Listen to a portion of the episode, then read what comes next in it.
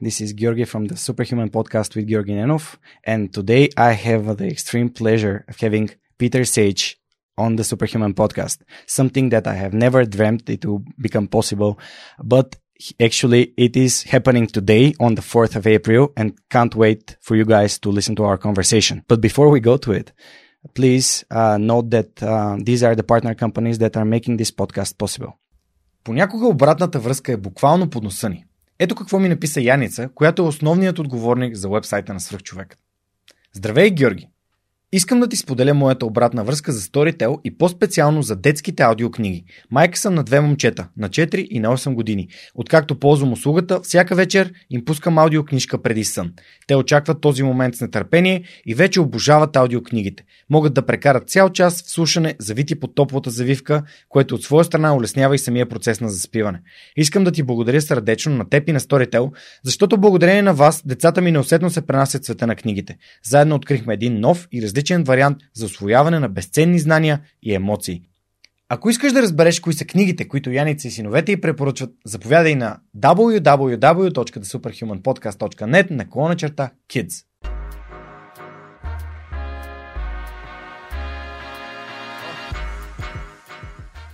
Огромни благодарности и за нашите партньори от Dynafos, които ни осигуряват прекрасната техника, с която записваме аудио и видео епизодите на Свръхчовекът в последните няколко месеца. Те са световно известна търговска марка за професионално студийно оборудване, произведено по високи стандарти за качество и съобразено с най-новите тенденции в тази област. Предлагат специализирани решения за фотография, видео и кино.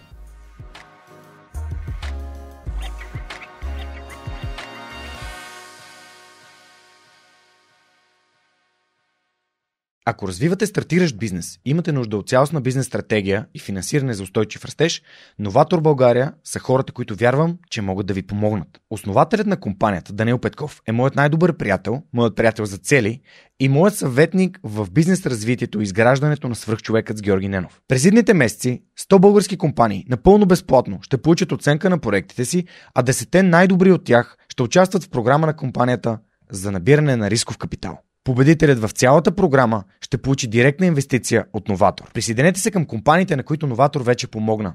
Това са CloudCard, Recheck, Travel by Electric, ProLaspos и Our Love. Научете повече на novator.bg.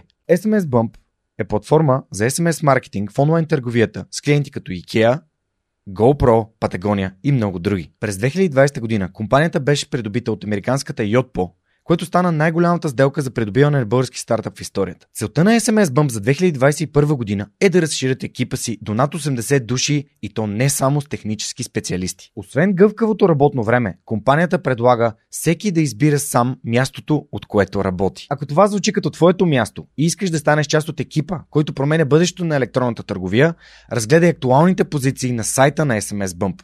Успех! Hi Peter, thank you so much for being on the Superhuman podcast. George, what an absolute pleasure. I'm uh, I'm loving the setup here. I'm loving the energy, and yeah, mm-hmm. excited to see what we can do.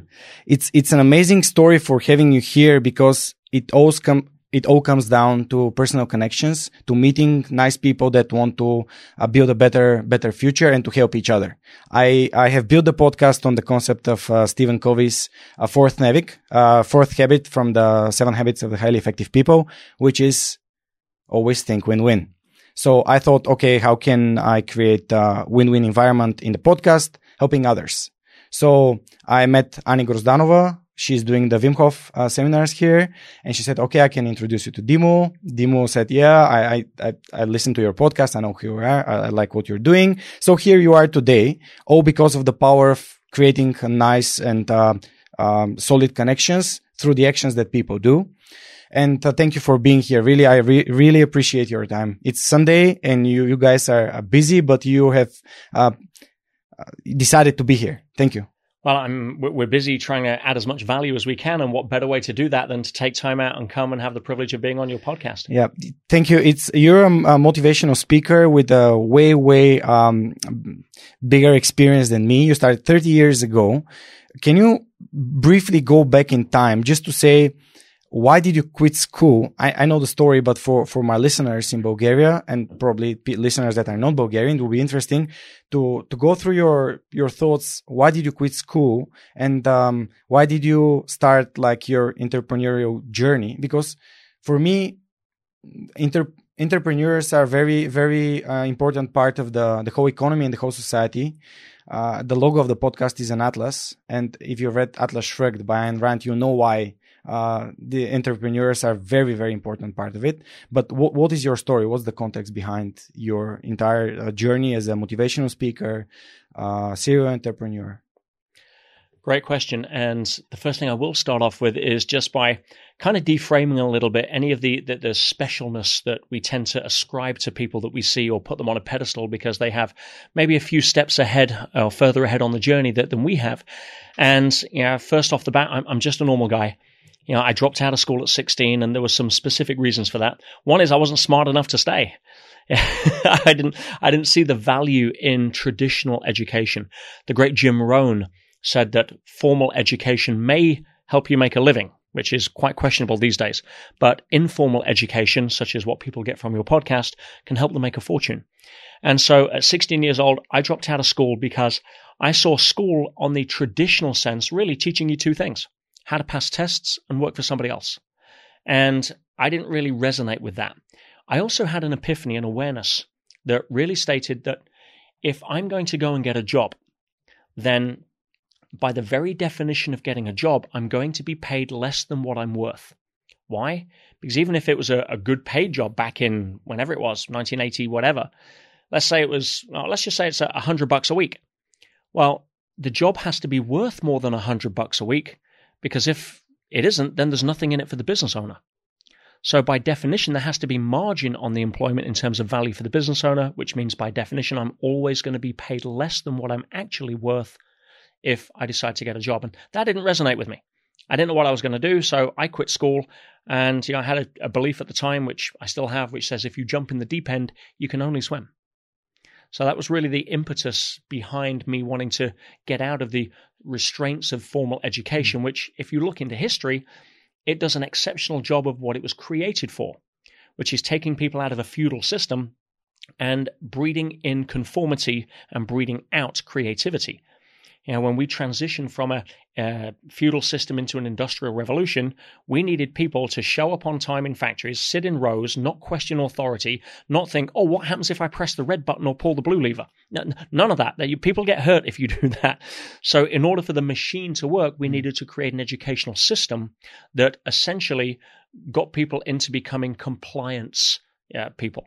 And that is the antithesis, the opposite of entrepreneurship.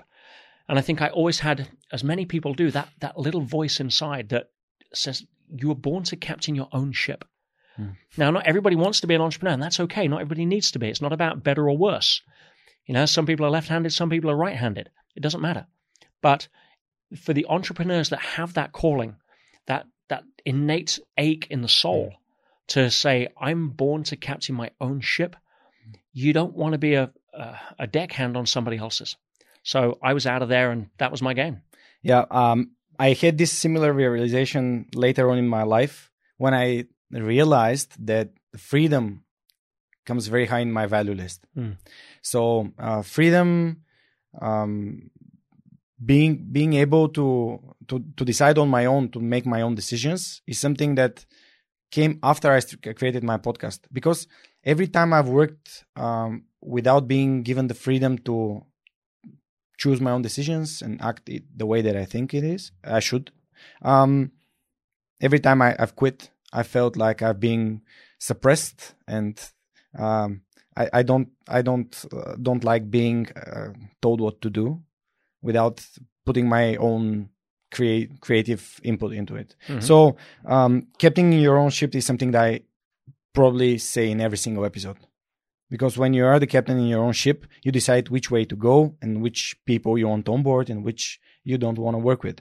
So, uh, but it goes back to um, having a business and uh, having a job. The one has higher risk than the other. It's called the entrepreneurial risk when you start some venture and you don't know if it's going to be um, successful or not. But you cannot know if it's going to work if you never try if you never try. Tell me about uh, Peter's toys. Tell me tell me about how it's all started.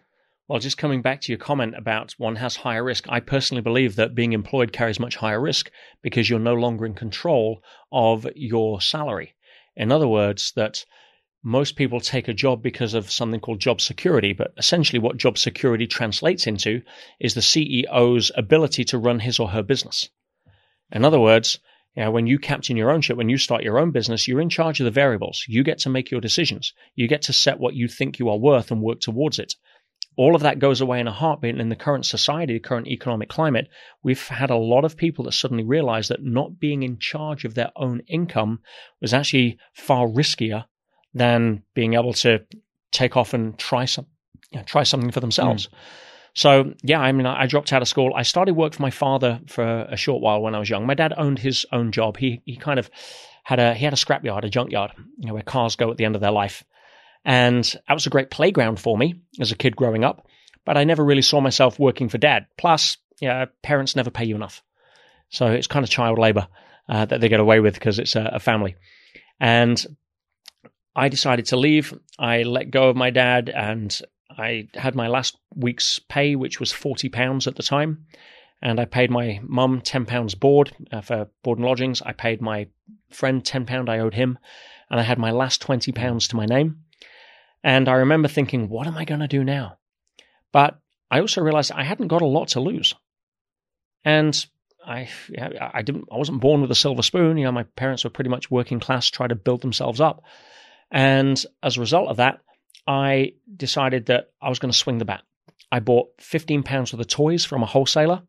And I remember driving to a field where what we have in England called a car boot sale, like a flea market in America. And I wound the window down of this little mini. And I was, I was in this mini because I was allowed to drive anything in the junkyard nobody else wanted to buy. So you can imagine the level of cars that I had. In fact, my mini had two gears that didn't work. And uh, I wound the window down and I handed my last five pounds to my name through the window as the fee to go onto the, the field, wondering if I'd ever see it again. And I had put a blanket on the floor. I couldn't afford a table, plus it wouldn't fit in the mini. And I laid out my toys and I tried to sell my you know, 15 pounds worth of toys. I ended up selling them for uh, 30 pounds. I, I doubled up. And what was very interesting was that through that process, I also noticed that you know, I, I went back the following week. I bought 25 uh, pounds worth of toys. I put my five pounds through the window and I built up over six or seven weeks until I got enough to cover a market stall and started running markets, Pete's Toys. I, I was Pete the Toy Boy. But the interesting thing, and this is where my real journey of personal growth started, is that I, I realized that some days I had good days, some days I didn't have good days in terms of income. But I was selling the same toys to the same people in the same demographic at the same price. And the only correlation I noticed was the mood that I was in. If I was in an upbeat mood, I would sell more toys. If I was in a downbeat mood, for some reason, people just wouldn't come and buy. And I made an early correlation between my inner world attitude and my outer world results. And that was a, a huge breakthrough for me because nobody taught me that in school. It seems like a good tactic, uh, sales wise to be in a in a good mood and to be energetic because uh, people like uh, like to see the smiles on other people's faces and they build um, better rapport when they want to talk to people that they like it comes back to what we discussed in the beginning that I d- did the podcast in, without like video in the beginning so people can uh, judge on on the words and the energy that's generated through the conversation and not on the looks mm-hmm. but it it still sends a very positive um, a way, like a very positive um, signal through the ears because it yeah. goes directly to the brain. But would you say that's a very nice sales technique that people need to work on it before working on 10 ways to sell more, sell better, etc.? It's if you see it as a technique, mm. you're going to disconnect because now you're stuck in your head trying to make your being yeah. uh, energetically connected. So it's it should become who you are, not what you're trying to do. And so, yeah, people buy people before they buy their products, ideas, and concepts. But people also have a built-in you know, BS detector. So they know when you're not being authentic. There's a different energy, a different spark, a different demeanor about somebody who shows up wanting to add value versus somebody who's trying to look like they're adding value to get something from you. We've all experienced it in relationships. We've all experienced it with salesmen and you, you can tell. And so letting go of the technique aspect and just showing up with an intention. How do I hmm. serve my customer? How do I light up my, how do I delight my customer? How do I do what's right, not what gets me the most commission? is a far better technique for getting more commission than it is trying to manipulate the system. It's the same uh, because I've I've been to the NLP practice and master, and it, it goes everything goes to the the Dilts uh, pyramid of neurological levels. And identity, like the only uh, rule there is that the identity changes everything below it, like belief, uh, strategy, uh, environment, etc. So I even when I was explaining the Seven Habits book in one events here, one of the events here in Bulgaria, I explained it through this neurological concept of changing identity means changing your life. So I, am very happy that you're saying it because people think that results in any field of, of their life come because of strategy only, but it comes from identity mainly.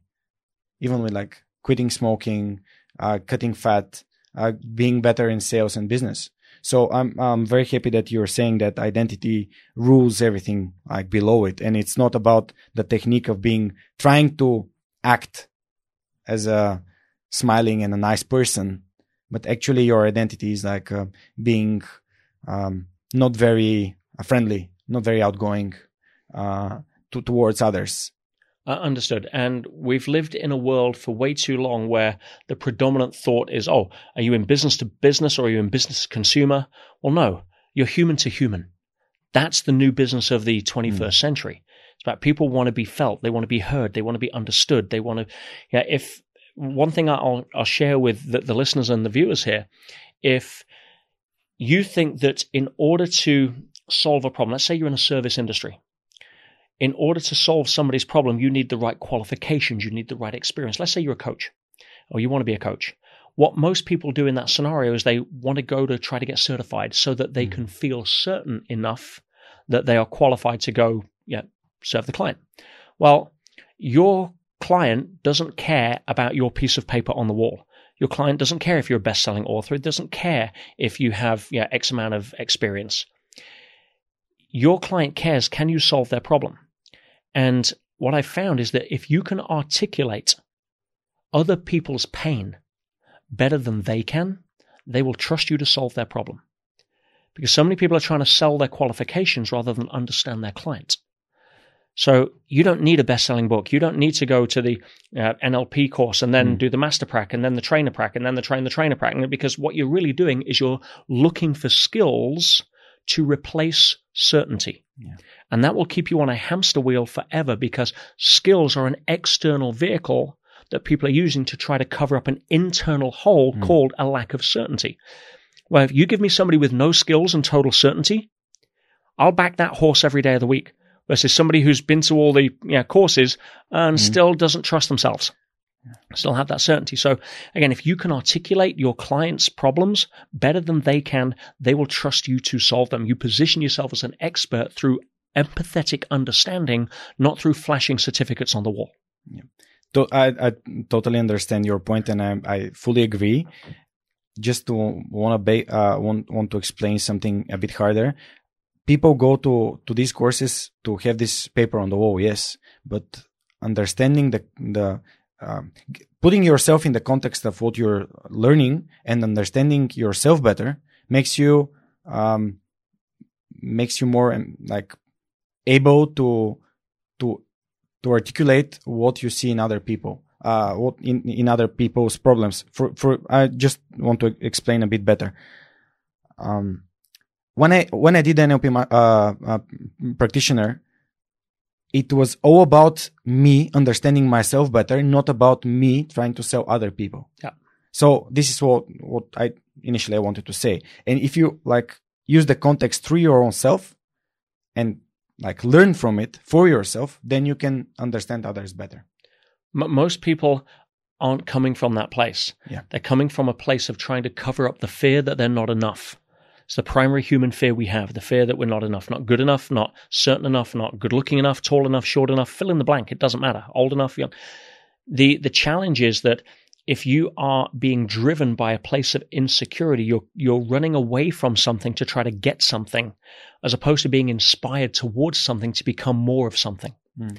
And if you can switch that energy, that direction of travel, or the reason for the direction of travel, then you have a far more Uh, or a far higher level of empowerment that other people are going to be noticing and buying into and trusting.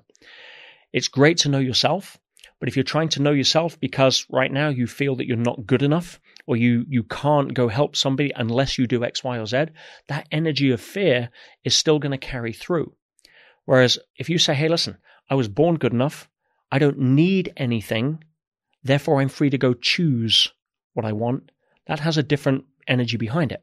and this this message has been given through throughout history. I mean, in fact, if you go to yeah, for the Judeo-Christian faith, if you go to the Bible, the first story in the Bible is the Garden of Eden, uh, essentially, and it's an allegory. It's all allegory. It's all story to teach. If you actually think that uh, somebody created sin across the planet because they ate from a you know, magical tree because of a talking snake, then we need to talk, right? So, if you understand that what the the story is giving is a valuable insight. There's the tree of life and the tree of knowledge. The tree of life is good. Eat from that. The tree of knowledge, not good. Don't eat from that. Bad snake. Now, what they're saying is that everything that you need is within you now. Connect to life. Life is the source of who you are. If you think you need to go to the tree of knowledge because there's something missing, not good. You're free to choose from the tree of knowledge when you no longer need it to cover up an insecurity because you're ignoring the tree of life. And so knowing that you're already good enough, everything you have is within you now, which again was main message. Where where is the kingdom of heaven if you look at the, the, the Christian aspect to it? Right? Is it down the corner, turn left, up the stairs? No. The kingdom of heaven is within. You have everything within you right now. And if you're looking to become an entrepreneur, if you're looking to become a better salesperson, if you're looking to, you need to know that you're already good enough. Now, from that place, go learn some skills to give you some strategy but if you're trying to learn the skills to try to cover up the fact that I don't think I'm good enough, therefore I need to eat from the tree of knowledge because I'm ignoring the tree of life and putting myself down, then yeah, it's it's bad snake. yeah, um, everything that comes to my mind at the moment is one of the stories that I've uh, heard on this inside track about your um, your mate that uh, thought that for being to be an entrepreneur he, he had to own a business mm. so it go it goes back to identity and perception like is the perception of a, a business guy a businessman or entrepreneur uh, the guy that has a business or identity of like being person that solves problems and uh, gets fees for it. Understood. Again take take the whole concept of being a runner. Now what makes somebody a runner? You can't say well it's because they have legs. Why? Because then everybody would be a runner. But some people don't see themselves as their runners. Yeah? Somebody's couch will be very testament to that uh, and the dent in the middle of it. But your identity, as you said, governs everything. If I see myself as a runner, I'm going to want to run. And if I don't run for a few days, I'm going to get angsty. I'm going to resist lockdown because now I don't have to run. If I don't see myself as a runner, I'm going to be saying, hey, great, more popcorn and Netflix.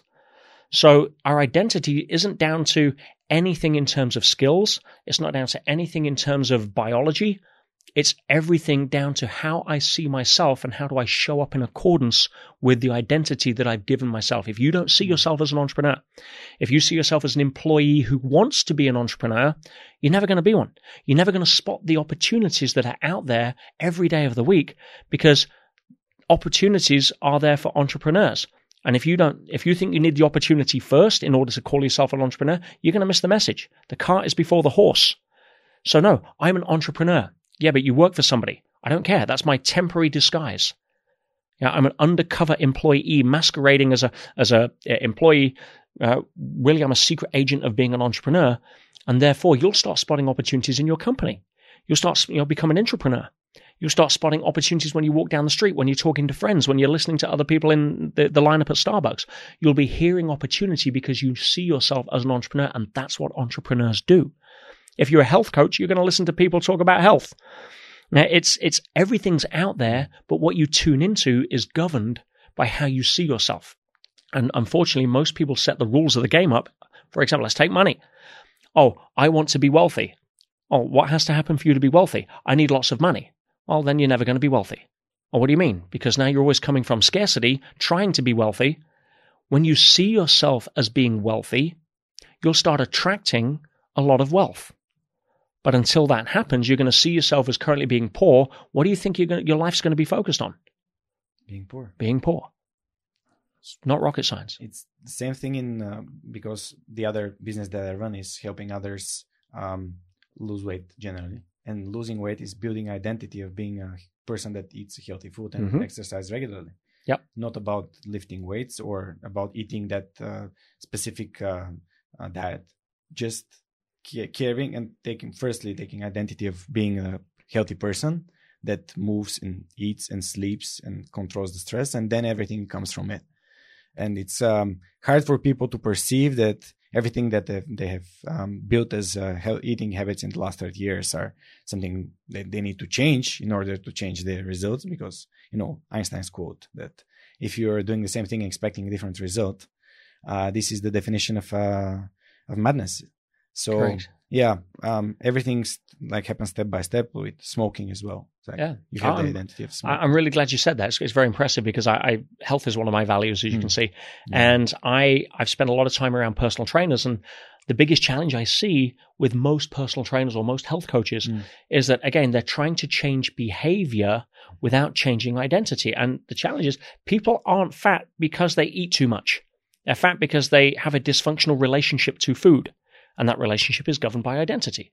So getting people to shift that relationship to food, just like people aren't poor or in debt because they don't earn enough money. Mm. You can have 100 people earn different amounts and be just as in debt or broke. People are in debt because they have a dysfunctional relationship to money. And so again, shifting that identity first, everything else will take care of itself. It's like a chiropractor. You make one adjustment on the spine and everything else lines up. You're not treating the symptom. You're now going to the cause. So mm-hmm. I'm sure your clients are, are experiencing uh, a lot of growth in that area or uh, reduction in growth if you're talking about weight terms. yeah, of course. Um, not all of them, but you know, you cannot do the push-ups for, for your, uh, understood the guys in your programs. so here comes the next question, which is for me, um, the more important thing. How do you change your own identity? Because if, if for me, like understanding it a bit, a bit more because I've been spending five years talking to people like you, like local on le- local level, but generally, I have the awareness that if I have a problem and I have the awareness that I have the problem, I can start looking for solutions. So I can start looking into like actions and people to talk to and ideas to to read through and comprehend and try to comprehend. But what would be your advice for people that have identity that they want to change? Great question. First, one has to look at the whole concept around identity, which is nothing more than a label. It is a label linked to self belief. And there is an identity we have to get to first before we start creating something moving forward. For example, a lot of people have socially conditioned identities. I am a parent. I am an employee. I am a uh, instructor. I am whatever it may be. And as soon as we adopt an identity, our behavior will start following in accordance. You want to see people's identities? Go queue up behind them in a supermarket and see what food they buy. You pretty much be able to see what they're like in terms of their identity around health. Yeah, for those that are you know, see themselves as uh, tired, stressed, and busy, yeah, they've got convenience foods. For those that see themselves as yeah, sort of more, uh, let, let's say, nutritious, they will have different choices. For those that are vegetarian or vegan, same thing. But they're all still labels and labels are put on with Velcro, not superglue. And the ultimate label people need to do, or what people need to do to begin with, is to take off the labels that they already have. Let me ask you a question Who are you without your name? I'm a dreamer. I have. Um, I'm a podcaster. I um, I'm a friendly person that likes talking to other people, especially people that are leading by example. To- totally great answers. One of the challenges of that is that everything that most people say at that point, case in point here, is that that's what you do. Profession. It's not what you are. Mm. And very few people get to even close to even asking the question, who am I without my name? You start to get a sense of who you are under the labels. And the predominant label that we need to get to is I am full stop. When you're comfortable with being, with being who you are, you can choose a label after it. But if you don't like the label you're wearing, therefore you're trying to change it, oh, I'm fat and I want to be thin. And so you resist being fat. Well, you're only going to attract more behavior in accordance with who you still are. Mm. Until you become finally okay being fat, so you don't label that anymore as derogatory, you say uh, it's I am full stop. You can now choose to be thin. But until you get to that place of I am full stop, you're always going to be chasing you know, the, the label swapping game. Or you're not going to realize that the labels you currently have that were given by other people most of the time were given as Velcro. Most people walking around, oh, I'm not good enough. I'll never amount to anything. I'm not a singer. Not a good parent. I'm not a good parent. Yeah, I'm yeah, just not cut out for that. You ever heard that one? Oh, I'm just not cut out for that. Well, I've got news for you. Yeah. Nobody's cut out for anything. You want to get on an airplane? Yeah. You speak to the pilot, say, "Oh, did you go to pilot school?" "Oh, no, I just felt I was cut out for this." No, I'm getting off the plane. uh, I want to know somebody's been through the school. But to start with, if you really want to make progress, you have to take the current labels off and be okay with who you hmm. see in the mirror. If you're complaining at anything, which is all the labels of insecurity, inadequacy, most of which were given by people who had absolutely no right to do it, or even if they meant well, had like parents, like like parents, they they were doing it from a place of wanting to serve your best interest, even if you think they had a lousy way of doing it. The impact of that label can only be lasting if you choose to believe it. And when you realize that is put on with Velcro, you can take off any label. Yeah. I'm flat chested compared to what? Right? Says who? Nobody has the right. You're going to see that as derogatory. No, you, you, are going to destroy your own level of uniqueness by not living up to somebody else's imaginary, you know, silicon enhanced cover shot. Hmm. No. Who you are is beautiful. There's many flowers in the garden, but just because you're not a rose doesn't mean to say you're not good enough. Name me one flower that's faulty. None. No. So when you appreciate your own uniqueness as who you mm. are, I am full stop and I'm happy with that. Yeah, love handles and everything. Yeah, low IQ and everything, poor bank balance and everything. That's who I am right now. I'm then free to choose who I want to become. At that point, you have freedom from your previous condition. If you're trying to change who you are, good luck. Never going to happen. Stop resisting who you are and simply choose a different path to walk. Mm. If you're, and the, the metaphor that I'll give people here to, to sort of bring this home is that imagine you're in an art gallery. And as we're in the art gallery of life, and you walk into a room and you don't like the artwork that's on the wall. Let's say it's Picasso. You think the guy was on drugs, right? This is offending artwork. I hate this artwork. It's, it's disgusting and you call the curator and you demand that the curator remove this horrible artwork. Well, what's going to happen in that scenario? You've got no right to change anything in that room. We're all guests in this world. But you have every right to walk down the corridor and enter the room of Van Gogh or Monet. See, a lot of people are looking at the artwork on the wall of the gallery of their life and they don't like their bank balance. They don't like their body, their relationship. And they're complaining about it. Well, I can tell you right now, you want to tattoo this on the inside of your eyelids. Complaining about your current circumstances is the glue that keeps you tied to them. When you can let go of trying to change the artwork on the wall and feel free to choose to walk into a new part of your life to create new artwork, then you will have a different energy around that and you won't be tied to the previous BS of trying to complain. Does that make sense? Totally. I have uh, a quote that I remember. I'll never forget. I got I got it from Addicted to Success, the, the podcast that inspired me. And uh, I don't know who the author is. He was talking with with Joe, and uh, it was something like, um, just rephrasing here, complaining about your uh, life and your situation is just letting everyone else around you know that you don't have any control over your own life. Hmm. Which is basically w- w- what you said. You need to own it and look for answers and solutions for, for it like for um it I've never this one of the best questions that I've heard on the on the podcast actually uh, because I prefer to have better questions than better answers. Hmm. And uh, the, the, question is, who am I without my name? It's something that really, really, I really liked because even my um, I have this affirmation that is um, it starts with I'm Georgi Nenov, and it, it's me with my name. I probably should change it to I am, and then I'm Georgi Nenov. It's like uh, I, am really taking this, uh, and something that I took from your book and really want to go into now is the the power of questions because here comes the very very powerful question, and you said that basically the questions are the steering wheel of the mind, if I can cor- remember correctly.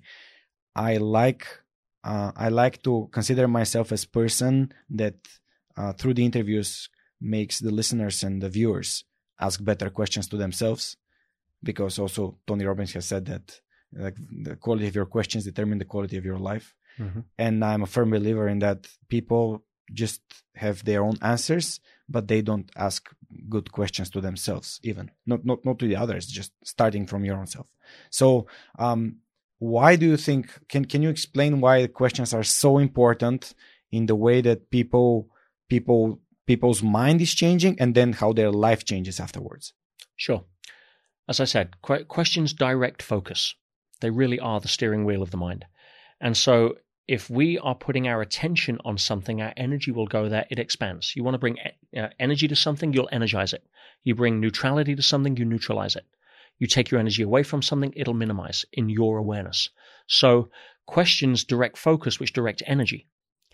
Now, when it comes to understanding the role of the mind, the mind's primary role, it's got several roles, but the primary role of the mind is to justify your current behavior to be in alignment with your current emotional state. Meaning that if the alarm goes off at six in the morning and you're tired, the mind's job is to figure out the reason why you should press the snooze button. If you are in an argument and you're angry, the mind will tell you exactly why. It'll justify why you shouldn't apologize, why it's the other person's fault. Now, we may calm down, come to our senses, and apologize afterwards, but in the moment, the mind's job is to justify our behavior in the moment to be in alignment with our current emotional state. Now, if we follow that, we basically become this automated sequence of justification righteousness. And that's not where growth happens. We're born to grow and contribute. We are not born to perceive we're in a comfort centric experience. If you follow that, you're always going to get a feedback from life that's going to be painful. So when it comes to asking better questions, it allows us to break that cycle of self justification because it lifts us up out of that automatic program. For example, if um, if you realize that we have this dynamic tension going on a lot of the time, we have two systems in the body. We have a nervous system, which is part of our biology, that connects us to the physical. And that nervous system is hardwired for comfort which is great. It stops us from sitting too close to a fire. It stops us from you know, sitting on an ant's nest. It's very useful when it's giving us feedback and warning signs and, and red lights about discomfort. But if we associate to thinking life is just a physical experience, we will seduce ourselves into thinking that life is comfort centric, and that's never going to take you down the path of your potential. Instead, ask a better question. Who am I really? What is the part of me that makes me? Well, if I ask that question, then I'm not going to look at my body. I have a different body now than I had 20 years ago. I'm probably going to have another different body in 20 years from now. I don't care how many creams or vitamins we put on, your body's going to change. It's part of the rule set. But if I only identify with the physical part, I'm going to identify with a comfort centric experience. But that's not who I am. What makes you, George, you is the invisible. It's the non-physical. It's your personality, your sense of humor, your dreams, your goals, your aspirations, your vision, your, your sense of who you are, your values. That's what makes you you. If you take that out of you and put it in somebody else, well, guess what? You're you with a different body. So the essence of who we are is non-physical. Now, I'm not here to discuss labels or you know, theology or philosophy. I don't want to run down those rabbit holes because mm. most people get too into a defending a position that they you know, ultimately the truth with a capital T is we don't know the truth. So learn to live in the space of a question, but just ask better ones. Mm-hmm. So if we realize that the non-physical part is the main part of who we are, then let's use the label of the soul. What is our soul hardwired for? Because I can promise you that isn't comfort. See, our soul is wired for growth. Why? Because everything in this incredible universe operates by two laws when it comes to nature, and that is the law of growth and contribution. We grow so that we can give more of who we are, but you don't grow in a comfort zone. You don't change in a comfort zone. You don't mature in a comfort zone. You grow through challenge. Mm. You go ask an athlete who won the gold medal if they want to try and skimp on their workouts. Of course not. If they're not walking out where they can't lift their arms, then they haven't trained. So if we have a body that is wired for comfort, but a soul that is wired for growth, the question you should be asking is, which one am I listening to? Absolutely. Um, have you read uh, Mihaly Csikszentmihalyi's Flow? Flow. Yeah. The, the the zone is where you challenge your body, so you're just on the edge of your present abilities, but it, the, the only way to grow is to to lift hard, like heavier weights than you lifted like last time. I even had a, um, a practice with it. I tried to lift my maximum. I tried to squat the maximum for 50 days and I lifted my personal best with 25% from 100 to 125 kilos. Only lift, only squatting. This was my only routine in the gym for around 50 days, and uh, I I didn't I didn't get injured. I, I was just doing this because it was taking a lot of my energy and my nervous system was reacting to it.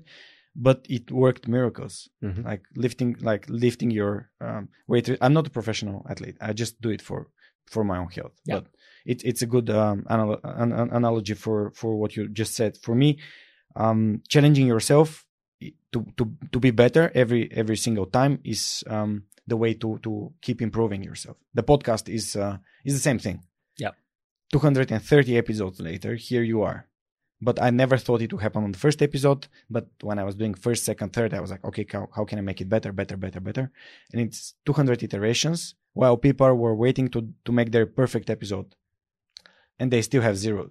Done is better than perfect. It is. Um, so, um, while we were talking about religion and the soul, there's another story from the inside track that comes to my mind. You entering a situation where you talk, uh, you're in a heated argument about religion in Pentonville. Mm-hmm. So, and the heated argument about religion is uh, trying not to get the other people in defensive because what how are we uh, learn to cope with this we enter and say no you're wrong let me tell you how it's done and how how life is uh, what you didn't do you uh, basically started with a question aren't all religions um, based on the same values being being friendly to other one another help helping one another so you like can you tell me like can you share the story with with our listeners sure. the ones that have not read or uh, listened to the inside track here it is let me show it to you. It and, also and goes available in Bulgarian. In Bulgarian. Also yes. available in Bulgarian. Also in audiobook in Bulgarian. So um, can you please um, Sure. I'll, I'll give, probably give a little bit of context yes, for, the, for the uh, for the readers as well as to why I was there. Mm. That's uh, yeah. yeah, Pentonville is is the most violent, statistically the most violent prison in England, and I found myself there serving a six month sentence as the only non criminal. Never been arrested, never been accused of a crime, never been found guilty, still don't have a criminal record. And that came about by arguing a business deal in court with a, a much bigger, uh, a more, um, how can I put it, uh, profitable company that had far better and more expensive lawyers. And yes, my, I'm sure my ego played a part as well, but I was found in contempt of court and ended up serving a six month sentence unsegregated. I was with all the criminal prisoners in again the most violent prison in the UK. What's actually contempt of court? uh, it means that you're disrespecting the court's orders. And the How most common possible? way of that, the most common way is if you see somebody in the gallery shouting at the judge, they can put you away for contempt because you're you're you're, you're holding the court in contempt. What um disrespectful? Uh, yeah, what the what the other side uh, accused me of is actually breaching a, a freezing order. They're, they're, they were suing me for $17 million. We'd done multi millions of dollars business in the past. I felt it was all bullshit, and I was going to prove that. And a lot of my indignation at them through not playing ball uh, was really where my ego came up because I was seeking to show that what they were doing was just wrong. And before that got to court, well, that never did get to court. Now, I knew that that wouldn't because it was all based on fabrication. But to try to pressure me into a settlement, they put a contempt of court application together, telling the judge that I'd reached a freezing order on one of the um, assets. And I'm like, I haven't done that. And I, I look at their argument, and it was clever, it was intelligent, it was well structured, but completely distorted context to try to manipulate the argument. And so I thought, no judge is going to even entertain that for more than five minutes. And I found out a lot about how the court system worked. and uh, and as a result, yeah, I ended up going and serving six months. I lost my business, I lost my you know, relationship, I lost pretty much everything. And uh, as a result, you know, I went in, but I went in as a secret agent of change. Again, I've been teaching positive psychology for many years, and I thought, well, if this is going to happen, you can't change what has already happened. That's, that's stupid. That's futile. Yeah, resistance to what is is the biggest cause of misery for most people because they're trying to yeah, resist something that's already happened. Hey, if the milk is spilled, hmm. the milk is spilled. Complaining about you know your carpet isn't going to clean the carpet. So I went in and saw it as an amazing adventure, as an opportunity to go add value and change lives to people who would never normally get to see my work. And so, yeah, as a result of that, I ended up, you know, changing a, lot of lives and getting a lot of the prisoners off drugs and stopping suicides and uh, changing the intake system to essentially reduce violence that's now being used in prisons all over the world. Uh, I won a national award while I was in there for the, for the work that I did. It was an amazing, inspiring adventure. But while I was there, I saw myself as a, a great uh, opportunity as a secret agent of change. Mm.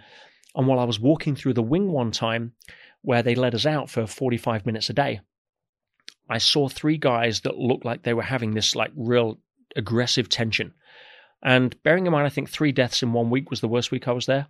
Attempted murders pretty much every hmm. month, blood on the floor pretty much every day. I mean, it's it it's a pretty tough place.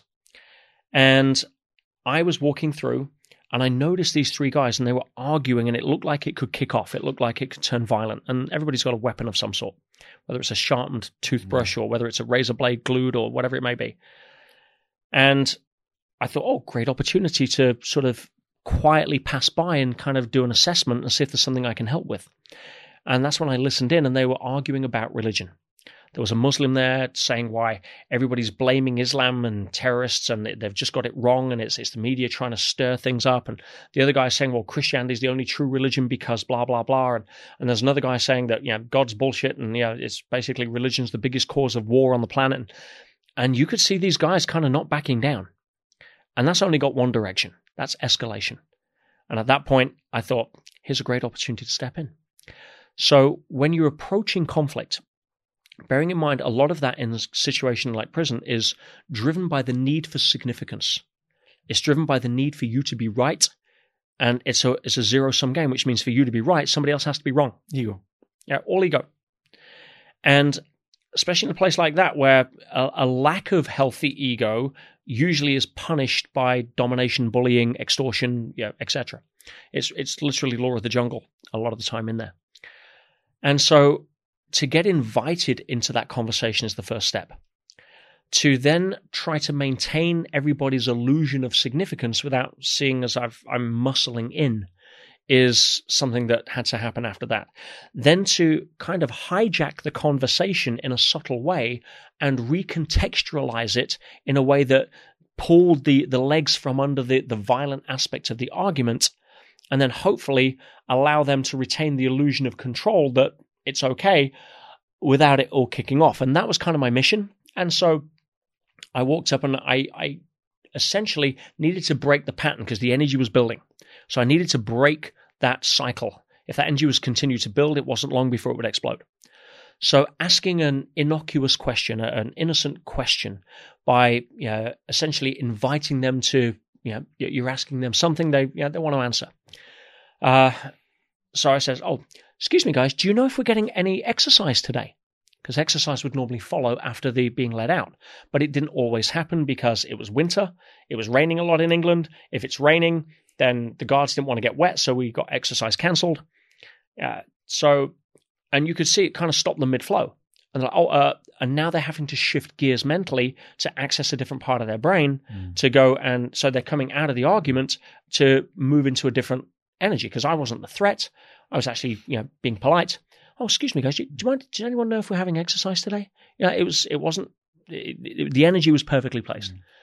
And oh, uh, um, and once I, I really hope so because yeah, it's been cancelled for the last three times. They treat us like animals in here. And of course, then the other two chimed in as an agreement frame. Yeah, I know. It's just it pisses me off. Blah blah blah blah blah. And now they've got now they're agreeing with each other, not disagreeing with each other. Rapport. At, at, well, at least it's, it's dropped the tension down to, to kind of neutral, so they're not arguing with each other now. they have mm. found agreement. And then one of them that was kind of the ringleader goes on to say why, yeah, they're treating us like animals. This is you know, BS and blah blah. And I'm letting it. I'm, I'm I'm assessing everything. At this point, I'm looking for micro movements, yeah, pupil dilation? Are they on drugs? Uh, who's the aggressive body language? Who is you essentially trying to establish themselves in the pecking order? What's the breathing pattern? You know, how, there's so much information that's available. What's the energetic dynamics? What are the language patterns that are, are then leading to either dominance or uh, neutrality? And so I'm watching all of this and I'm maintaining a, a neutral stance. And I invite myself in with a, another question. What are you guys talking about, if you don't mind me asking? Oh, well, yeah, I was talking about how most people don't get Islam because it's misrepresented in the media and blah, blah, blah, blah, blah. And, and guy's name was Azim, really good guy, actually. And he starts off on his rant. Now, the thing with when somebody's ranting is that you need to allow them enough time to feel that they've been heard. Because if you cut them off too soon, they will simply discount anything you say because they think you don't understand because you haven't heard. But if you let them get too far into their rant, then they become more addicted to being right about why everybody else is wrong. So there's a fine call, and he got into it just but the point where I felt he was going to then start a comparison frame against the other religions, but I'd then heard enough to justify. And of course, I come and say, hey, yeah, I totally agree with you, because you can't kick back against that. But one thing that's all I've always found fascinating, of course, now they're intrigued. Mm. And this is elegant, it's flow. I'm not bitchy about it. So I say, yeah, I completely agree with you. And again, I'm nodding my head. There's an agreement frame. But you know, one thing I've always found fascinating, of course, then three heads turn towards me, is that yeah.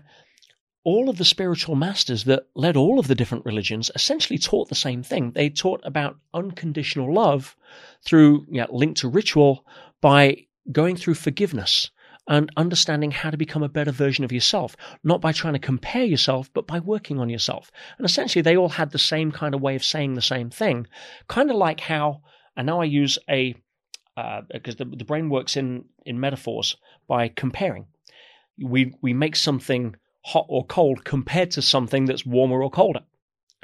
Yeah, so it's kind of like how school teachers in school are all teaching, yeah, all maths teachers teach the same syllabus, but they have their different ways of actually teaching it. Everyone's got their quirks, their ways of doing it. Now, if someone was smart enough to study religion and be on a, a journey of personal growth, now what am I doing? I'm acknowledging that to be on a path of growth is significant but then I'm going to link insignificance to the continuation of the argument. So I'm not telling them they're dumb. They're basically having to admit that they are dumb if they keep arguing. And because significance is driving the pattern, you link insignificance to the continuation of it. Mm. They'll talk themselves out of the argument. So I says, um, yeah, if somebody's smart enough you know, or advanced enough to want to study spiritual text or and religious uh, to work on themselves, I'm sure that kind of person wouldn't be dumb enough to argue over who's got the best teacher in school. In fact, if they think their teacher is the best, surely they should be grateful that they've got the best teacher and almost feel sorry for the other people that don't have the best teacher, even though they're essentially teaching the same thing. Boom. Yeah. Go argue with that one. Yeah. This, uh, it's similar technique that I think I, the podcast uses while impacting the listeners and the viewers' lives through the personal story. The personal story is an analog, it's a metaphor to compare yourself towards the story and fit yourself in. It's like a movie. You're watching the movie, the movie has a script, and you feel like you are the main character in it. Mm-hmm. And you're like, okay, he does that, and yeah, I've done that in a similar situation. The, the mind is a very powerful like tool, but when you're not giving people advices, like you you just described now, you didn't, didn't uh, enter yeah. the, the conversation to say, guys, let me tell you how it is and let me give you advice how to solve this. you basically share the story, a viewpoint. I'd have got a toothbrush sticking out of my neck. Uh, and, yeah. And for guys, this is a big one for, for, for gentlemen, uh, essentially. When, when we go yeah, home at night, we go to our loved one and yeah, our loved one gives us a, a, a sharing their, their day. You know, women love to be able to uh, unload by sharing. That's why you put you know three women together, and they're going to find stuff to talk about. You put three guys in a room, and we're kind of dumb, right? Yeah. So, yeah, and I'm I'm not using stereotypical gender here because masculine energy and feminine energy is really what I'm talking about. You can have naturally effeminate men and naturally masculine women. So, but I'm using this as a way for people to understand that if a guy walks home and their woman wants to be understood, they don't want to be fixed and if a guy walks in and says, well, hey, what you should do is, let me tell you the first rule of coaching. Yeah, unsolicited coaching will always um, trigger pushback because of what I mentioned earlier about the primary fear that we're not enough. Mm. So we all have that somewhere deep inside.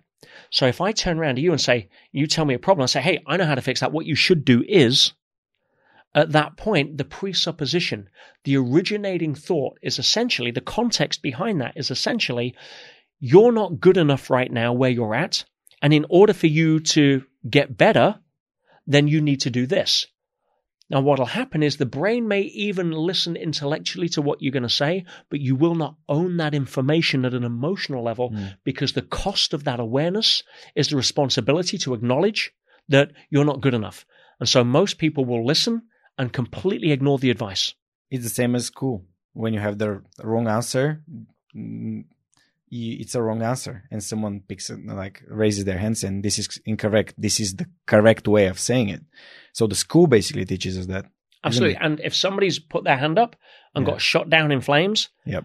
they're going to think twice about putting their hand up again. This is this happened to me as well. It's it's common pattern. Writing in, I've never thought I'm good in writing, and it it is one. It's due uh, to a similar response by a teacher. You, you can normally find people's limitations linked to one specific area hmm. of emotional pain. You know, I talk about people that um, say they can't sing, and I say, "Who here can sing?" And yeah, some people put their hand up. Who here knows they can't sing? Who here definitely knows they can't sing? And some people, you know, oh, definitely me. I'm like, I've got news for you everybody can sing. Saying a human being can't sing is like saying a dog cannot bark. We all have the ability. Now, you don't have, you know, not everyone's going to be Celine Dion, but everybody can sing. And for those that raise their hands, I can normally ask them the question What was the moment you decided you couldn't sing?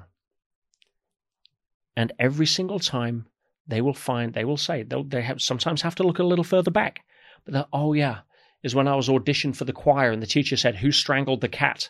Or it was when I was singing in the shower and my sister says, Oh God, you sound awful, or whatever it may be. There was an emotional trigger that triggered the fear I'm not enough, and I will never put myself in a position mm. where I'm vulnerable enough for that again. So I will just adopt an identity of saying I can't sing.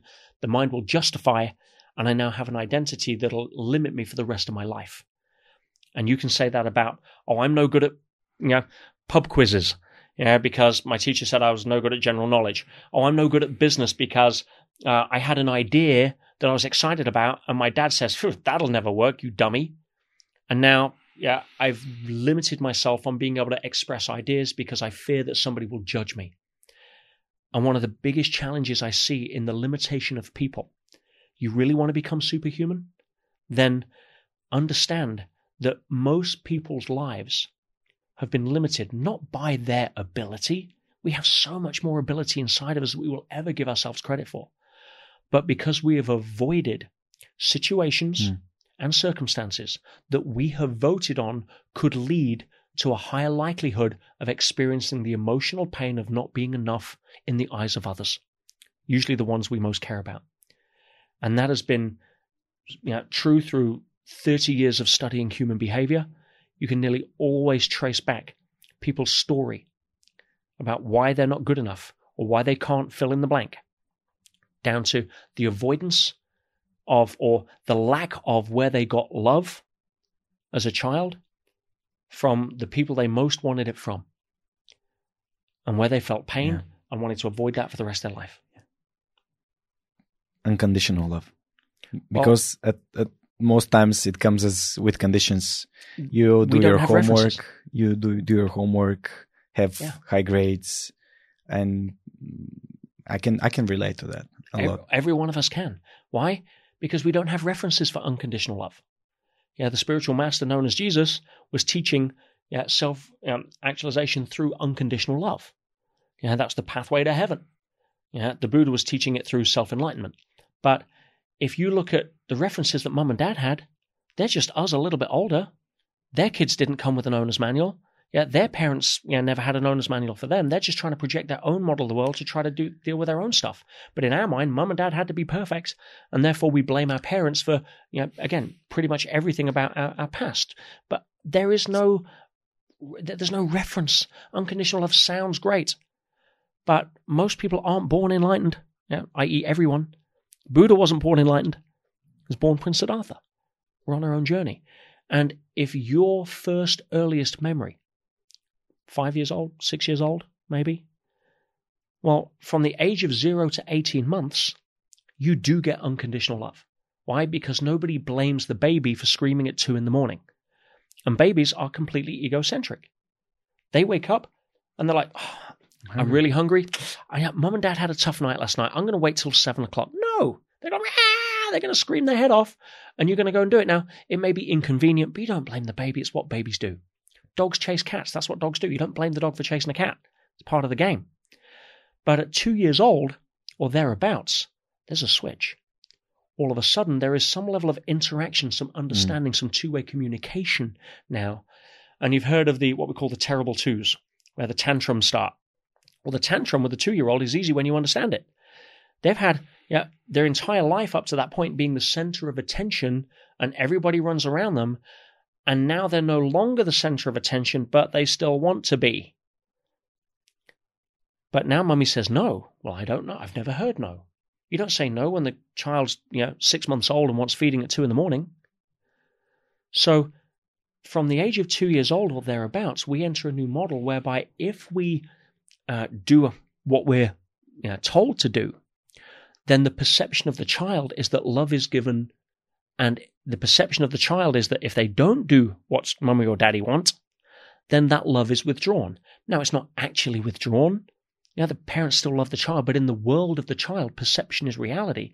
And if they don't get the love, connection, approval, praise, validation that they get when they do what's right, they've grown up. By the time you have your earliest memory, you've got three or four years of being trained that love is conditional. And then we spend the rest of our life mm. projecting that into our own relationships and wonder why Disney is nothing more than a concept. Um, I have a story of someone that was on my podcast two years ago. Uh, her name is Siva Boneva. She's working with kids, unprivileged kids. And she told me a story about entering a facility for kids that were left behind. And there was a room with uh, around 150, 180 babies, none of which was crying. Babies.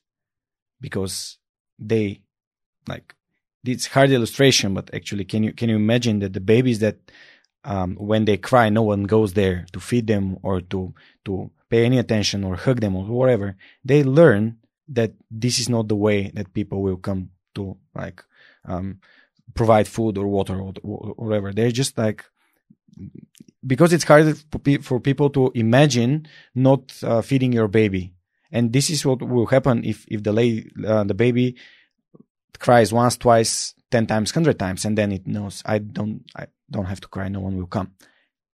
It's extremely powerful concept to know that attention for, for kids is vital to grow loving 100%. and accepted and um, because it's it's hard to people to to like to think about what you just said and uh, not imagine the other the other part of the spectrum where the, the kids are left absolutely unattended like for one reason or another not blaming anyone there. But um, you'll you'll have what's called failure to thrive syndrome. Yeah the the, con- the, the psychological consequences on the other side of that are, are usually pretty lasting and terrible mm. and yes there, there is no right or wrong answer we're all still trying to figure it out we're all trying to put one foot in front of the other just like mum and dad did uh, as best we can mm. and learn along the way. We're going to fall down. We're going to scrape our knee. We're going to get up. We're going to try to make better decisions is really the direction of travel rather than trying to arrive at some unattainable place of perfection. Uh, there's one uh, one quote by Napoleon Hill that you used on the book, and also I watched it on, on your TEDx talk in Klagenfurt in Germany. It's uh, every adversity carries it uh, carries with it the seed of uh, an equivalent or greater benefit. Mm-hmm. So mm, can we briefly go through the story of of like the, the stronger trees because for me bulgaria is a place where um, hard times developed uh, strong people and um, i really want to to like link the conversation with with our present conditions you know Understood. eastern europe it's it's hard um, politically like ev- in every direction it, it, it's hard for people to to grow but yet we have such a big uh, such a big um, benefit from going through the uh, through different um, political like uh, ref- reforms Yeah. and it's hard but this makes us more like hustling and strong and willful. Absolutely. Uh, again, the, the, the quote you're referring to is that the, the strongest trees don't grow in the best soil; they grow in the strongest winds. And when I look at a country like Bulgaria Mm. and I see the history, and I notice that not only has the psychological muscle been built, but you guys have huge hearts. Uh, you have a lot of understanding and compassion that can only come from people that have been through hardship. There's so many people that have been grown up in, in Western societies that haven't had any of the challenges. And again, let's go back to the kids. There's been so many social studies that in the 70s they tried to raise a bunch of kids without having any challenges. They essentially put them in bubble wrap. Turned out to be the most dysfunctional people in society.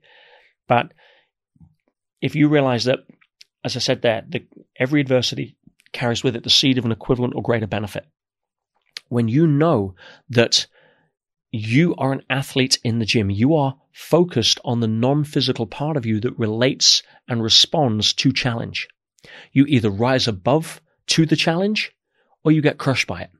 If you're identifying with a comfort zone mentality, you will be crushed. Well, you guys haven't had much opportunity to identify with a comfort zone mentality, which is what gives you the strength of mind. It's what gives you the, the ability to to- tolerate's probably the wrong word, but Mm. yeah, live within a system that is clearly dysfunctional politically, that's clearly imperfect, and make the best of it no matter what, because you have that level of reference. It's like, hey, we didn't get it easy. Right? Go again. Go to the athlete. Most people in today's world are looking at life through the concept or the lens of the muscle fiber which means that when you're lifting that weight on the bar and you're at that burning rep, what is the muscle fiber doing? It's sending messages to the brain. Stop. What are you doing? I'm being broken down. This burns. Help. Yeah, dummy. But what does the athlete do? They're proud that they can bust out another two reps and not lift their arms for another you know, two hours. Why? They feel proud at getting a personal best. They feel proud that they have the discipline to be able to do that and what is going to get this country out of the current situation, what's going to help this world Mm. get out of the current situation, is people who have the ability to face adversity with discipline, not cowardice. People who have the courage to say, hey, I've been there before. We can handle that. You guys handled how many years of communism, Oh, right? 50 45 Are, are you kidding me? Right? And and all all you're facing now is X, Y, or Z. It's like, pff. Yeah, the contrast frame that you guys have is priceless. You know, I, I go to my businesses, and have I had failures? Hell yes, some spectacular multi-million dollar failures. But my failures are my capital. Some people use their failures as justification why they're not good enough and they shouldn't start another business. I'm like, are you kidding me? I just bought millions of dollars worth of lessons. Why would I put them on the shelf and never use them? Yeah, my failure is my capital. Yeah, that's you turn your adversity into your strength. Yeah, you turn your what other people see as a weakness into a superpower. And from that place, you become unstoppable. You become superhuman. It's like, guys, you kidding me? You're complaining about that? When I ran the Marathon des Sables, Mm. which is a uh, an ultra marathon across the Sahara Desert, you know, several hundred kilometers in the toughest terrain on earth. And after I ran that, the contrast frame, I said, "Oh, I've got to go. I've got to go run a marathon," and I'm thinking, "And." It's like no, not. I'm using it as a contrast frame for myself. Yeah, the bank puts up interest rates on a multi-million dollar loan that I didn't see coming. Hang on a minute. If I can go run across the desert in 50 degree heat, uh, in carrying 20 kilos on my back, running a marathon a day, back to back for seven days, with day four being a double marathon at 84 kilometers, I'm sure I can handle a little interest rate rise. Come on. And for you guys, it's like you have such a, a well to draw from, a deep well, a reservoir of the human soul that you have uh, been down there. You come up and say, hang on a minute. You know, if you know, we can go in lockdown for a little while, which is 50 years of communism, right? You can't handle somebody saying you can't come out because of some you know, supposedly scary bug. Give me a freaking break. Right? I'm surprised you guys don't think, hang on, if anything's stupid enough to have a go at our immune system, it'll find out how tough we really are. right? That's the kind of attitude. And you go to the more the Western world, namby-pamby nations that have never had that level of challenge, and everybody's hiding in their homes with masks and being worried and fearful. And I see you guys walking out on the streets, almost saying, "Bring it on." Yeah, it's a it's a thin line there. Some people have really Bulgarian's uh, health system is not very stable. Yes, of course, the adaptability and the, thing that people did and uh, worked on. Uh, we're the last last place in um, physical activity in Europe. First place in uh, cardiac and uh, cardiac uh, diseases. We are very bad demographically. But now this pandemic is saying, okay, guys, you need to be uh, physically active, and we are doing it.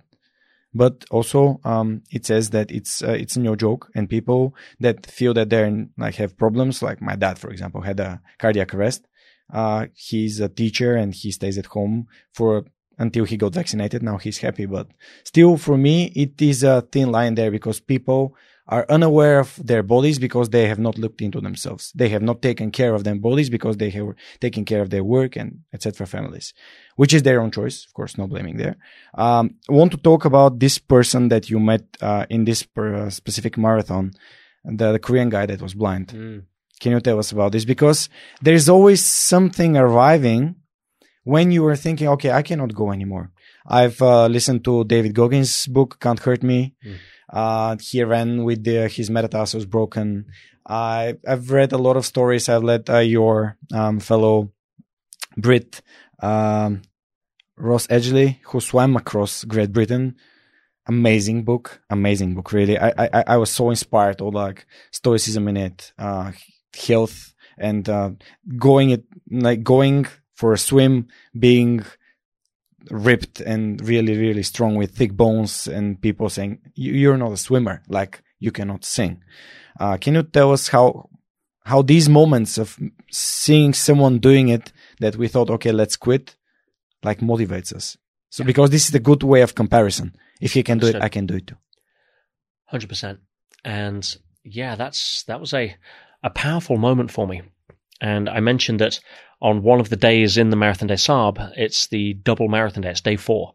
And it's the feared day. Everybody's yeah, mindful of day four. It's looming, it's looming, and then it's upon you.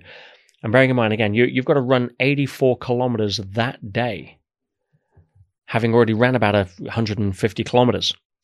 And you're in 50 plus degrees Celsius heat, you know, 130 odd Fahrenheit. You are carrying 20 odd kilos on your back all of your food, your equipment, your sleeping bag, your everything. And I set off on the, the day of the double marathon in a really poor state. I'd actually got food poisoning. I had not hydrated my food the night before because water's rationed. That's a big part of it. You get nine liters a day. That's for washing, cooking, hydrating. Once it's gone, it's gone. And running 42 kilometers a day in 50 degree heat. So it's a bit of a chess game. You know, do you wash your hands after you go to the bathroom and use precious water, but not risk getting diarrhea? Or you know, do you not wash your hands and end up with something like diarrhea and then dehydrate that way? I mean, it's it's a chess game. It's not just fitness. As again, David Goggins' great example, and it's yeah, you, you need to callous your mind when it comes to things like making strategic decisions where you're not listening to the the, the comfort zone side of life, but you're pushing forward mm. with the growth side of life. And so I thought I was ready until I woke up at four in the morning with food poisoning and my stomach gurgling and feeling really bad, yeah, deathly sick. I crawled out of my sleeping bag and I pretty much threw up out of both ends. And I felt awful. I had got no strength. I was in a in one of the lowest places physically. I was beat up. Most parts of my body was you know, either sore, battered, bruised, blistered, or bleeding.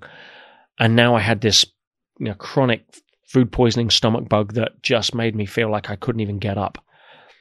And I've got to go run 84 kilometers that day. I mean, that, that's where you need to ask better questions. And I managed, I put my rucksack on, or my friend actually lifted it up. uh, and I got my rucksack on. I got myself together, and at eight o'clock that morning, the gun went off at the start line for that that day's phase, and all the people started running, and I couldn't. I tried, I couldn't. I, I trudged through the sand. I was trying to pick my feet up. Now the challenge with that is ten minutes after the gun goes off, you have two camels that start walking with two Berbers on, which is essentially the back marker. Now, if the camels catch you up and overtake you, you're out of the race. For good. Yeah, that's it. You're taken out because seriously something's wrong. So you got to beat the camels. And I kept looking over my shoulder. I kept seeing these camels. I was trying to push myself and motivate myself. Anyway, I'm, I'm like, come on, Sage, get, get, a grip, have a word with yourself. I can do this. I'm trying to pull every motivational trick out of the bag. I'm visualizing my rucksack filled with helium balloons. I'm, uh, I'm talking every positive trick in the book I know how to motivate myself with. And I'm, I'm staying ahead of the camels. And I remember I got, I, I'd ran best part of 30 miles, 50 kilometers that day, and the sun was starting to set. And it was starting to drop the temperature fast. In the desert, it goes cold quickly. Uh, all the heat evaporates. There's no clouds to keep it in. And you can get to freezing at night. Now, I have to keep running now just to stay warm. And I'm walking, I'm running, I'm walking around, trying to get a time. And the sun's going down. It's just about to set, and I'm, I, there's nothing left. I haven't eaten for over 24 hours because I couldn't stomach anything. Yeah, my body is depleted. I've got no glycogen. I'm, my salt balance is out. I just, I'm starting to hallucinate and see double. It's like, it was really, I, I knew that if I carried on, I was going to be in trouble. And I basically quit. I sat down on a rock and I thought, that's it, I'm, I'm done. And I was going to get, there's a, a, rocket flare you, you fire like a, what we call a Schermuly. Mm. Um, and signal. A signal flare and everybody hates it because it like weighs two pounds and you've got to carry the damn thing. But I'd always bury it at the bottom of my rucksack every day because I thought it's always easier to take one more step than it would be to stop and unpack. And that was my justification, trying to set me up to win. But in my mind's eye right now, this thing was right at the top of the rucksack. And I just, I sat down, I opened the rucksack and I was going to get the flare. And at that moment, I heard something. I was on my own. Yeah, all the runners predominantly just gone yeah, miles ahead. Uh, still couldn't see any camels, which was a good sign, but I thought, I'm just going to wait till they come. And I heard this trudging, this like shifting in the sand. Thought, what is that? And I looked up and I saw these two silhouettes against the sunset. And they were getting closer, and I watched and I, I saw them go by. And it was a blind old Korean guy in his late 60s. And I knew he was blind. He was t- he had you know dark glass. He was tied at the wrist to his guide. And I thought, wow, he was a competitor. He had a number on, his, his guide had a number on. And I watched these in dumbfound silence, like just watching them, these two you know, people go by. And I'm like, wow, hang on a minute. You know, it wasn't a mirage, right? What makes somebody who's clearly not an athlete, mean, this guy's in his late 60s, a pensioner, want to run the toughest foot race in the world where he can't even see where to place his feet? I mean, what would cause, motivate, inspire somebody to do that? You know, I'm a student of human behavior. I want to know. But to know, I've got to find out. To find out, I've got to catch him. So I thought, come on, that's, that's my curiosity overrode my you know, uh, sense of fatigue. And I got up and I ran after them and I, I found out through his translator, who was also his, his guide, that every single year he ran this race. Why? Because a few years before, his brother was dying of cancer. And as he was dying he eventually passed away, the hospice that looked after him was so amazing that every year his brother ran this race to raise money for the hospice that had looked after his dying brother. And I thought, whoa, if there was ever a reminder that I needed that power comes to those in direct proportion to their willingness to serve, quote I learned from Tony Robbins, that wow, I've made this race all about me. It's all about, am I good enough to do it? I want to prove to the world that I'm good enough to do it. I want to be able to brag to some girl in a bar that I ran the Marathon des Sables or some bullshit. And it was all about me and my insecurities, my ego, my significance. What am I really doing? Could I use this race or even this time one day in the future, maybe even on a podcast in Bulgaria, who knows, to inspire other people? And then it didn't become about me anymore. It became, how can I use this to help others? And he motivated, I found a different level of energy. See, energy doesn't come from calories. That's physical energy. That's always going to run out. Energy is the product of passionate interest. Energy comes from being on purpose with something. You can be crawling over the sand dune about to quit and see the oasis on the other side and suddenly get invigorated. You can be at home having exhausted yourself after a, a, hard tennis match or a hard day at work and you just want to crawl into bed and, and pull your snuggies over your head and go to sleep and just quit on the day. And then the phone rings and you forgot to turn it off. Anyway, you look at it. Oh, it's a girl you haven't heard from for a while that happens to be in town. Hello. Or it's an emergency from a loved one. Where did that energy just come from? You didn't just have a Red Bull at the side of the bed. Right? Boom. Energy is the product of passionate interest.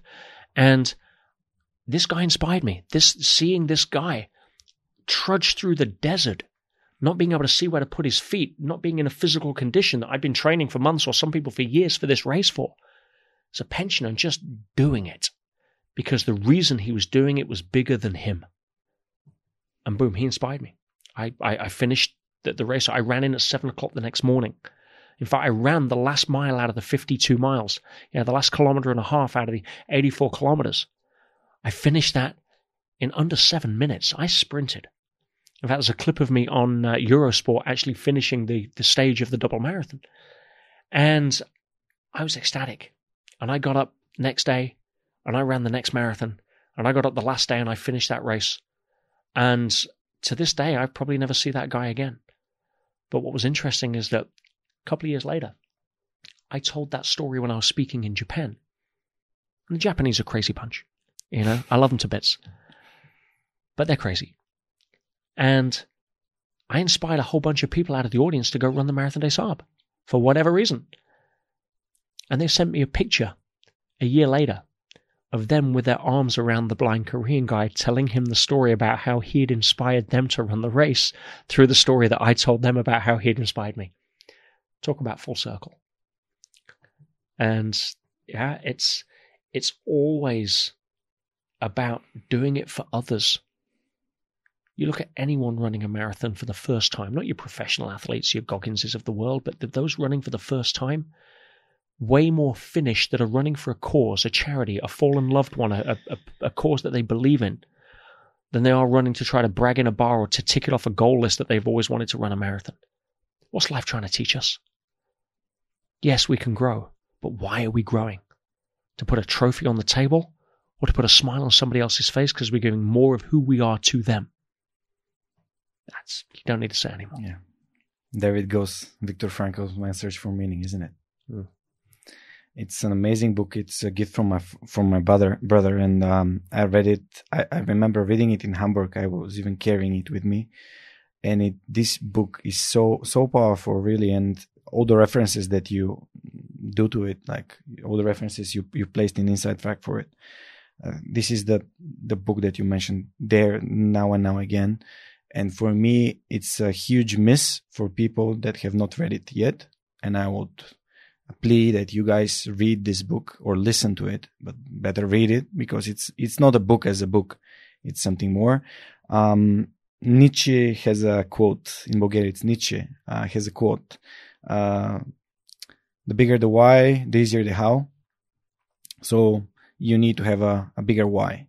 And listening to the story about this, the Korean guy, I just go back to myself and saying, okay, I've never started this because of myself.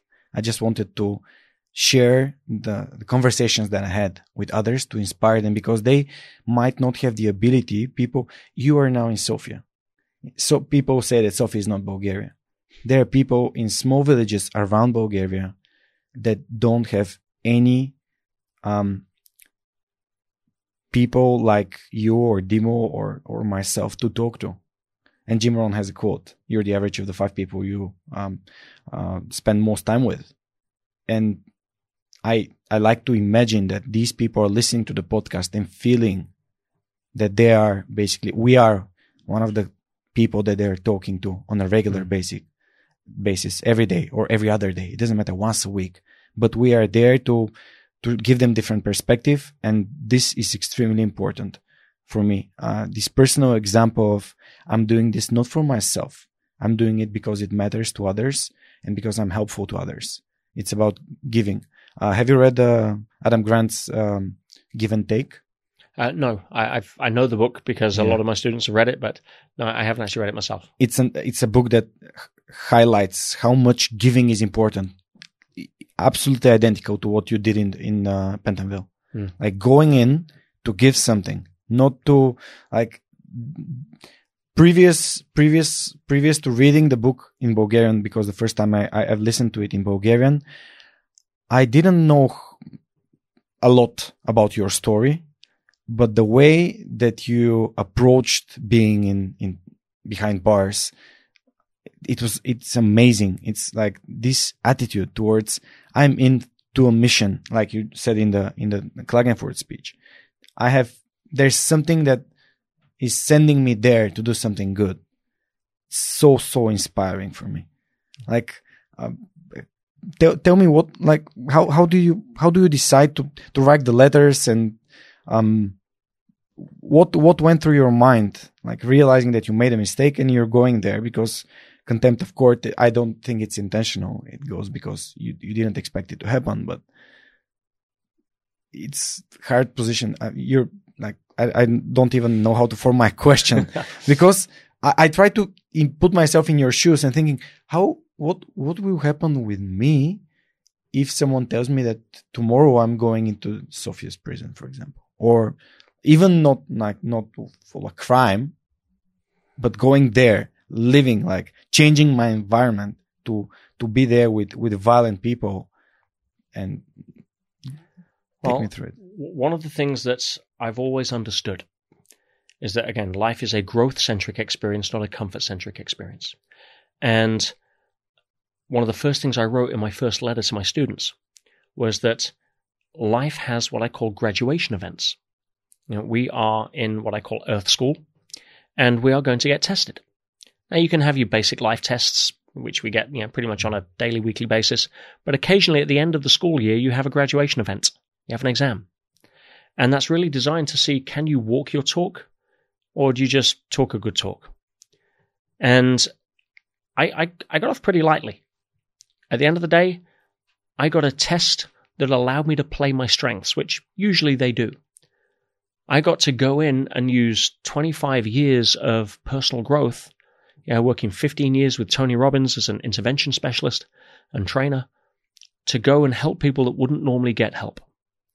I didn't make it about me. It wasn't my sob story. You know, I'll tell you, listeners, right now, if they haven't figured it out yet, 80% of people don't care about your problems. The other 20% are glad you have them. So if you're relying on a victim story to get connection, then I'm sorry, but life is going to continue to give you more evidence of why you're a victim. So this I saw immediately as a graduation event. Now, we don't get to choose when we get the surprise exam. That's part of the game. But I also know that a lot of people have their own graduation events. For some, it's losing a loved one. For others, it's getting a, a stage four cancer diagnosis. Yeah, they, they there's this. For others, it's becoming uh, uh, disabled, for example, or losing a limb. We have our own graduation events. It's how we deal with them that counts, not about anybody else. And you can choose to be a victim, or you can choose to say rise and, and take it on. Now, at the time, I was pretty much top of my game in terms of I had 53 staff in my company. We were doing multiple, you know, six figures yeah, uh, a month in revenue. We were um, helping thousands of people. Uh, I'd got my wedding scheduled for Portofino in Italy. Uh, you know, 70, 80,000 euro wedding all paid for. Uh, I'd got uh, so many different things, a, a million moving parts, all of which came crashing down with one judgment from a judge, which I wasn't expecting. Turned around and said, boom, find you in contempt. Yeah, and I was going away. I lost, I say, lost everything. I went from 53 staff to three staff in like a matter of days. And I was saddled with hundreds of thousands of dollars in legal debt. And I, I, I came out after six months, a third of a million in the hole with no business, no credit rating, no nothing. Now, you can't afford to worry about stuff like that. And the only thing I, I focused when I came out was how do I, I, I had 150 people that had just bought tickets to my seminars that got cancelled. And the only thing I thought about when I came out was not how do I get money back? How do I build my life back? And it's only four years ago. No, the first thing that I, I, when I came out is okay, how do I honor the commitments that I'd made to the people, even though all the money's gone, been spent, like I came out, I never went bankrupt, but I was starting from minus third of a million. It's, it's not a, it's a pretty decent hole to dig yourself out of. And I saw that as, wow, what an exciting challenge. I mean, it can't get any worse, right? And yeah, I've, I, I know how to make money. Let's, let's go play. But let's put the focus on how do I serve the people who trusted me before I went in that then got the events cancelled or and it took me a year and a half to to do that. And out of 150 people, we ended up giving two refunds. And I honored the tickets on everybody else mm. uh, to, to put together. And for me, going in at that time, again, you come back to where we started this conversation. Ask better questions. See, most people go and say, Oh, why did this happen to me? Well, your brain's trained to find an answer. Well, because you're a schmuck, because you're unlucky, because you're not good enough, because yeah, your parents said that yeah, you'd never amount to anything, because your business partner is a crook and cheated on you. Whatever it is, the brain will find an answer. So ask questions that set you up to win. Questions like, how do I turn this to my advantage? The brain will start searching. That's what its job is. It's like a, a faithful dog to chase after a stick. Well, throw the stick in the right direction, the brain's going to run after it. Hmm? What's funny about this I've not noticed yet? Now, you may have to keep asking until the brain digs a little deeper for some people. Yeah, what can I learn from this?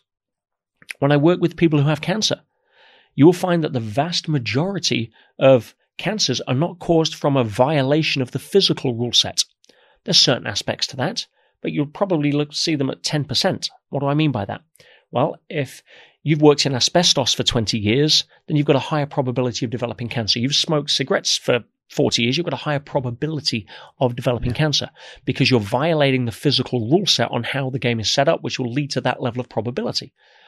But the vast majority of people who have cancer have never smoked. They're not working in asbestos. They're not just eating junk food all day in and out. No, the vast majority of cancer, you know, what's it caused by? Well, you can quite easily tell by looking at what is the number one source of remission. And no, I'm not talking chemotherapy or toxic DNA chain terminating crap. What I'm talking about here is that you look at all of the studies that were done on spontaneous remission, instant remission, people that recovered without going into radiotherapy or any of the traditional pharmaceutical crap. And you'll find one common denominator. It's not crystals, it's not meditation, it's not veganism, Everyone had their own preferences on what everything was. It was gratitude. Instead of resisting, fighting, battling cancer, my question to people that have it, my starting point is when was the last time you didn't sit opposite the chessboard trying to win the game? You came around and sat on the same side of the table and asked it, why are you here? What message are you trying to get my attention with? And virtually every time, again, study the people that have survived, and you'll find it's when they finally forgave their parents for something, when they finally let go of the grudge against their ex lover, when they finally came to terms with dropping the guilt of fill in the blank. Hmm. It's the emotional aspect, the psychosomatic aspect that cancer's there as a way to try to get your attention to say, hey, it's the rumble strip on the side of the freeway. You're off track. You're not meant to be living a life of guilt or retribution or obligation or duty or feeling not good enough or yeah, holding, harboring resentments or any of that stuff. Forgiving yourself is usually the first part. But if, if you really start to understand that, if you can ask better questions, why am I here? What does life want me to do? Rather than what do I want to get from life, what does life want from me? While I'm in prison, can I change that? No. Can I change what's already happened? Of course not. If I resist what I can't change, is that going to lead anywhere other than stress? No. Again, I'm asking better questions. Not like, oh, why me? Oh, what if I'd have done this instead? Well, where's that going to take? That's cancerous self talk. Because you're trying to fight a dead end. No. What's happened is happened. I'm in prison. I can't do anything about that. I've lost my business. I've lost my reputation. I've lost my money. I've lost everything. Well, as Gandhi said, mm. Nobody can do anything to you emotionally without your permission. No one can take away your dignity, you can only give it away. So at that point, I'm like, well, I'm clearly here for a reason. What could that reason be? Well, I have a very limited skill set. Yeah, I'm not good at many things. Yeah, school being one of them, as we've established. But I do have a, a skill set that I've spent some time developing on how to help other people and understand human behavior.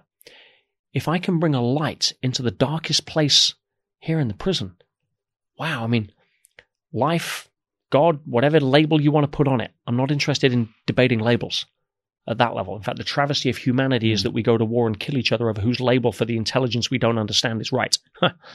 so, if God, the universe, the quantum field, yeah, the divine, what whatever, pick a label, yeah, found the only way in English law to smuggle me into prison without ever being accused of a crime, allow me to go to work to do what I do, and then smuggle me out again without even having a criminal record. Wow. I was in tears of gratitude at the genius of the plan. Hmm.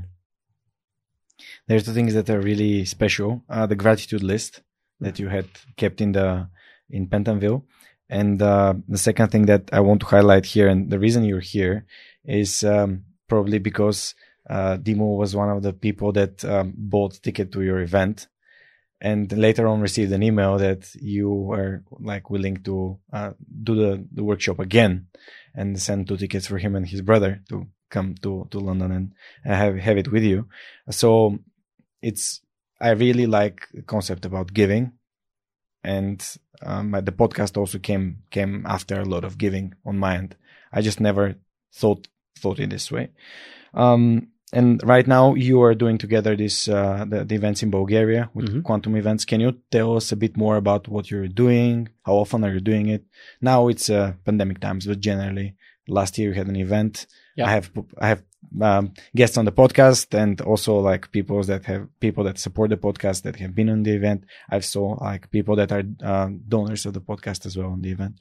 So can you tell us a bit more? Like how do you uh, decide to come back so often and how do you guys work and what what, what are you willing to um, to to give as a knowledge and experience to the people in Bulgaria? Sure.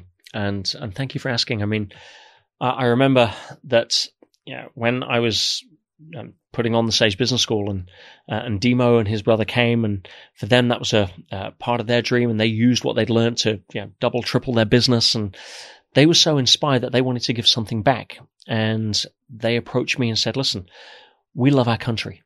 We want to help Bulgaria. We think that a lot of people will benefit from some of the insights and uh, some of the teachings that you share because people are struggling. There's not many places in the former Eastern Bloc that have access to this level of information. We have a vision to bring you to Bulgaria. And I'm like, well, the impetus behind what they wanted wasn't like, oh, we want to set up an events company and we want to make money. There was none of that. It was, how do we help our country? How do we serve Bulgarians? How do we inspire people so that they can become better? Than that? and that resonated. I'm like, I'm coming. Let's figure it out. Yeah, I, we, we will make it happen somehow. And uh, when we did our, our first event, which was also celebrating the fact that the book was translated into Bulgarian, which was amazing, then uh, I just saw the hearts of the people. I saw the, the, the, the, the thirst for wanting this kind of information. You've got the want to. A lot of people, it's apathy. There's no desire. Again, if you want something more for somebody else than they want it for themselves, you're wasting your time. And a lot of times we fall into that trap when we're trying to help others and then we become a martyr to their problems, trying to get them to change when they don't want to change. Guys, cut it loose and understand sometimes yeah, a lot of people need to hit their head on the sidewalk in order to learn how to tie their shoelaces. You have no right to take everybody's lesson away. Yeah, Stephen Covey says uh, the this door opens only from the inside. Hundred percent. So when I came and I saw the, the, the welcome that I got, the way that the message was received, the the ability for people to actually apply what they were teaching, which is amazing, and then hearing the stories of, of people how they turn their lives around and the success and and how people are moving forward, and and then getting a lot of different students, and then we were committed to putting an event on last year, and uh, then obviously the you know, pandemic or whatever you want to call it hit, and then Dimo was still committed. It was trying to find a way. What is a way that we can work within the rules? To make it happen to honor the people that wanted to come to the event. And credit to him and his ingenuity and his persistence and his dedication and desire to want to help and support and, and serve. We last year, I think, did the only live event, or the first, certainly the first live event since lockdown in Sofia here. And again, it just underscored my my commitment to wanting to help the people that want to be helped. And that's not saying that they're helpless. That's not saying that they're not hmm. resourceful, but again, they've got the want to. And that's the most important part. I'm happy to bring the how to, but I can't bring the want to, but you guys have it. And just seeing your story and how you built the podcast. So yes, uh, yeah, Quantum Events is uh, is a reality. I think petersage.bg is the website, and we're planning our next event right now. I'm very excited. We want to make it bigger, better, and and really bring the best of what we can to the table to help as many people as we can. Прекъсвам епизода с последните новини за събитието на Питър Сейдж в България. Според прекрасните хора от Quantum Events, които доведоха Питър Сейдж в студиото на свръхчовекът, на 3 и 4 септември 2021 година в Event Space в малкото НДК ще се проведе двудневно елит менторшип събитие. Лично Питър Сейдж ще говори за това как да учим като гении, как да създаваме богатство в живота си, как да станем господари на емоциите си, какво е автентичност и защо е важна, коя е най-важната връзка в живота на човек и други. Вземи своя билет на petersage.bg с промокод SUPERHUMAN, за да получиш и свръхчовешка отстъпка. Like the podcast also has a mission. I, I started as a absolutely free of charge for anyone to listen to. And people thought, okay, why don't you do it as a subscribe, uh, subscription based? Guys, this is me paying forward because this is the only way I can do it to, to reach maximum number of people. Yeah, if you want to support what I'm doing, you can like subscribe on Patreon or do something that supports it or pay it forward to your friends. This is absolutely sufficient for me, like to pay it forward to the people that never heard of the podcast. But yesterday on my birthday, because yesterday was my, was my birthday, I got a message from one of my Patreon supporters that really shook me to tears. Like the person that didn't have any will to keep living the life that he's living. And he ended up finding the podcast absolutely randomly, miraculously. And this gave him the willingness to keep going, to be proactive, to, to live his life, to find a purpose, to look for a purpose and then find it. I, I mean, I, he has not started businesses, but the way he perceives his life is way different from before. And this is what like really, really moves me. This is why I'm doing it. And I never thought it would become a business, but now because you see, I told you uh, we started with a, with an iPad and lav mics. Now we have these microphones. We have the back uh, backlighting, Beautiful LED studio. lighting, three cameras, uh, help support. We have editor behind the um, behind the cameras. We have a team of ten people that are supporting me with their energy. They're like volunteering their time to be able to grow this. We, we have the podcast website. It's only in Bulgarian, but it was never thought to be like a grandiose worldwide success. It only goes step by step by step by step. And um, I'm I'm thankful for you for coming to Bulgaria because people say, "Hey, Bulgaria is a small market. Why why should I go there?" You cannot go there without a mission. We cannot. You cannot go there without the identity to be someone that gives. So thank you very much for this on on behalf of the entire like uh, population that is open to receiving your knowledge and experience. Because as you said, in Bulgaria, we have the same saying. Um, if you're not ready for you, you cannot help with advices for to someone that doesn't need advices and doesn't want them, not looking for them. Um, I have a, uh, the next question is, it's about the relationships because, um, the book is really highlighting the way um, that you're looking into your relationship that goes through a very hard time. You're in prison, and um, here is another relationship that we built with Dimo, which is based on um, on having the same values and the way that you're be- building things. I think that people have massive issues about finding their partner. Massive, massive um, my I found my girl, my fiance, five and a half years ago, and she's like the key of me unlocking my potential, starting with acceptance. Because every time I had a relationship before that, it was like, okay, I want you to do this and compromise with your going to football and compromise with you visiting your friends. And um, the relationship that I'm in basically was based on acceptance to the other people's freedom, willingness to dance or do Brazilian jiu-jitsu like me and getting injured like uh, every now and then and not spending Sundays with her because right now is a Sunday, but it's a working day for the Superhuman podcast because today we, we usually film two episodes. to be able to keep having the quality content, to be able to edit it, to, to, to put it online, to do, um, everything that's web and social media related. This is my working day. It starts 7 a.m. in the morning at like ends up around 5 or 6 p.m. And then there it goes, uh, Simeon behind the, the camera to edit all the footage. But this is what I'm putting into on, on the table with my girlfriend. She's fine with it, with my fiance because um, we have this communication and acceptance between us. Tell me, please, um, what is your what's your experience about building lasting relationships and like things that are really important uh, for people to be happy? Because my my perception is that people think that they need to be halves and connect to other halves to make a one whole. My my view is totally different, but I would like to hear yours first. The, the reality is very different for most people as they find out. And yes, inspired by the the dramatization of Hollywood and good old you know, Tom Cruise, it's like you complete me. Yeah, you're you're half to my half. Well, no.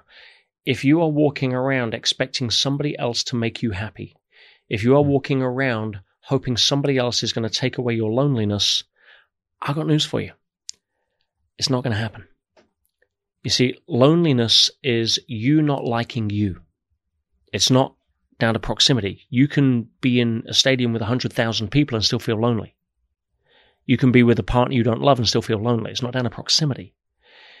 It's down to a reflection of, you know, the relationship you have in the mirror. And if you are walking around looking for somebody else to try to complete you, take away your limitations of, of loneliness or what have you, or try to fill the gap of joy you don't feel on your own, then that is going to breed immediate insecurity, immediate fear of loss, immediate codependency, and you're going to be compromising your own sense of self around them so that you don't lose them or upset them in case they run away and leave you with that emptiness again. So I think it was Eckhart Tolle that said, you know, when you love yourself, you can never be lonely because you've always got you with you. And that's the starting point of a relationship. Because if you need somebody in your life, you will never be able to love them. I'll say it again. If you need somebody in your life, you will never be able to love them because you will always be needing them and you cannot love that which you need. Because at some point, if you need them, you're going to be scared of letting them go and you're going to compromise who you are showing up in that context. You are going to put pressure on them. You're going to judge them for what they do. You're going to have a, a whole sense of fear based relationship anchors rather than love based relationship anchors. And so when it comes to traditional relationships, people have been conditioned largely through historical um, aspects of how relationships are formed to, how do I put it? Put expectations on people that are unrealistic. Again, what you've discovered with your fiance here, George, is the fact that the first place you get to is acceptance. And unfortunately, a lot of people get in relationships with people saying, well, yeah, I don't like this about them, but don't worry, I'll fix that. I'll change that. They'll, they'll come around. I'll be able to, you know, whatever, manipulate them in a way that allows them to fit my pictures more. And there's, there's two ways to play the game. There's two ways to play the game of life. The first way is to play the game that the vast majority of people play, which is feel great when. I feel great when I find the right partner. I feel great when my partner does this. I feel great yeah, when my partner doesn't do that. I feel great when I have the million euros. I'll feel great when I have yeah, the car that I want. I feel great when I have the body I want. All this kind of stuff. You're you're chasing uh, the the rainbow, trying to find the pot of gold, and realize that it's never going to be there the only game in town is the game of feel great now. Not feel great now as long as, but feel great now.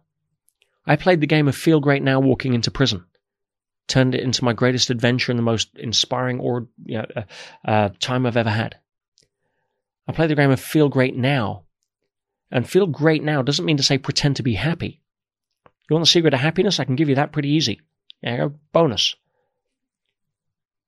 Secret to happiness is to think happy thoughts.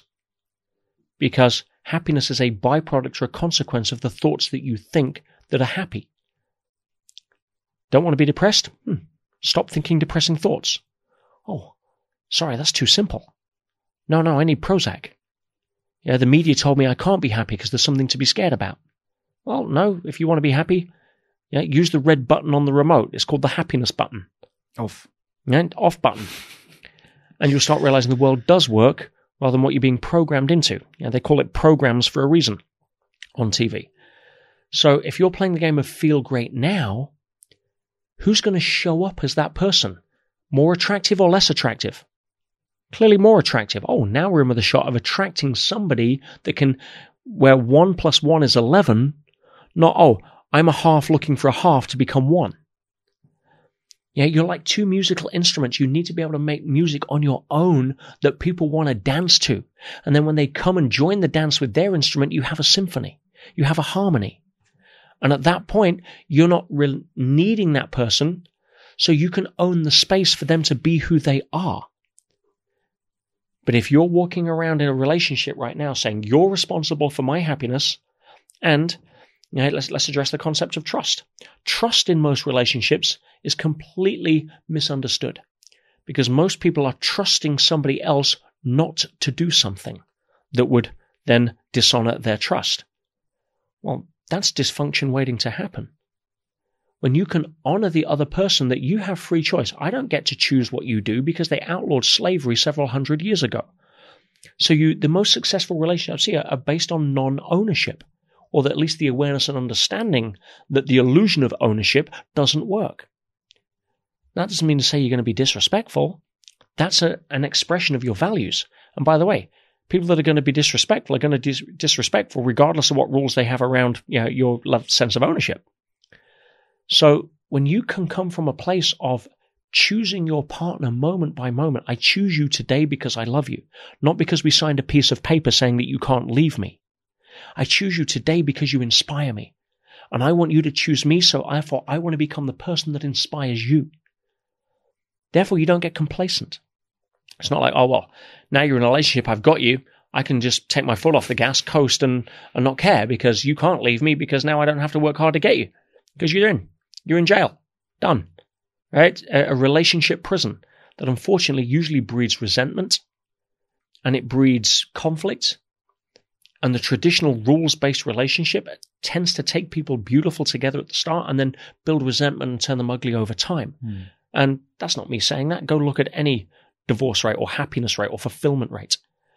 So when it comes to relationships, the first relationship you have to have is the best relationship with yourself and then you become attractive to somebody else who's happy with himself, who's happy with themselves. Uh, and then you can hold a space for that person. And by the way, if I'm lucky enough and privileged enough to have somebody else walk alongside me on my mission so that I can walk alongside them on their mission, wow, I will celebrate that. But at some point, guess what? We become different people. So what happens at that point? Do I say, well, if you're now walking a different path to what my truth is, do I tell you you can't walk that path? Or do I compromise my path and not walk my truth anymore? Or do we have an honoring, an agreement, a maturity to say that at this point, if it's the right, like I did with my fiance, we got to a point where we knew that it was our truth to walk different paths. We're still best friends. She's having a baby next month. Yeah, with somebody else. I'm so happy and thrilled for her.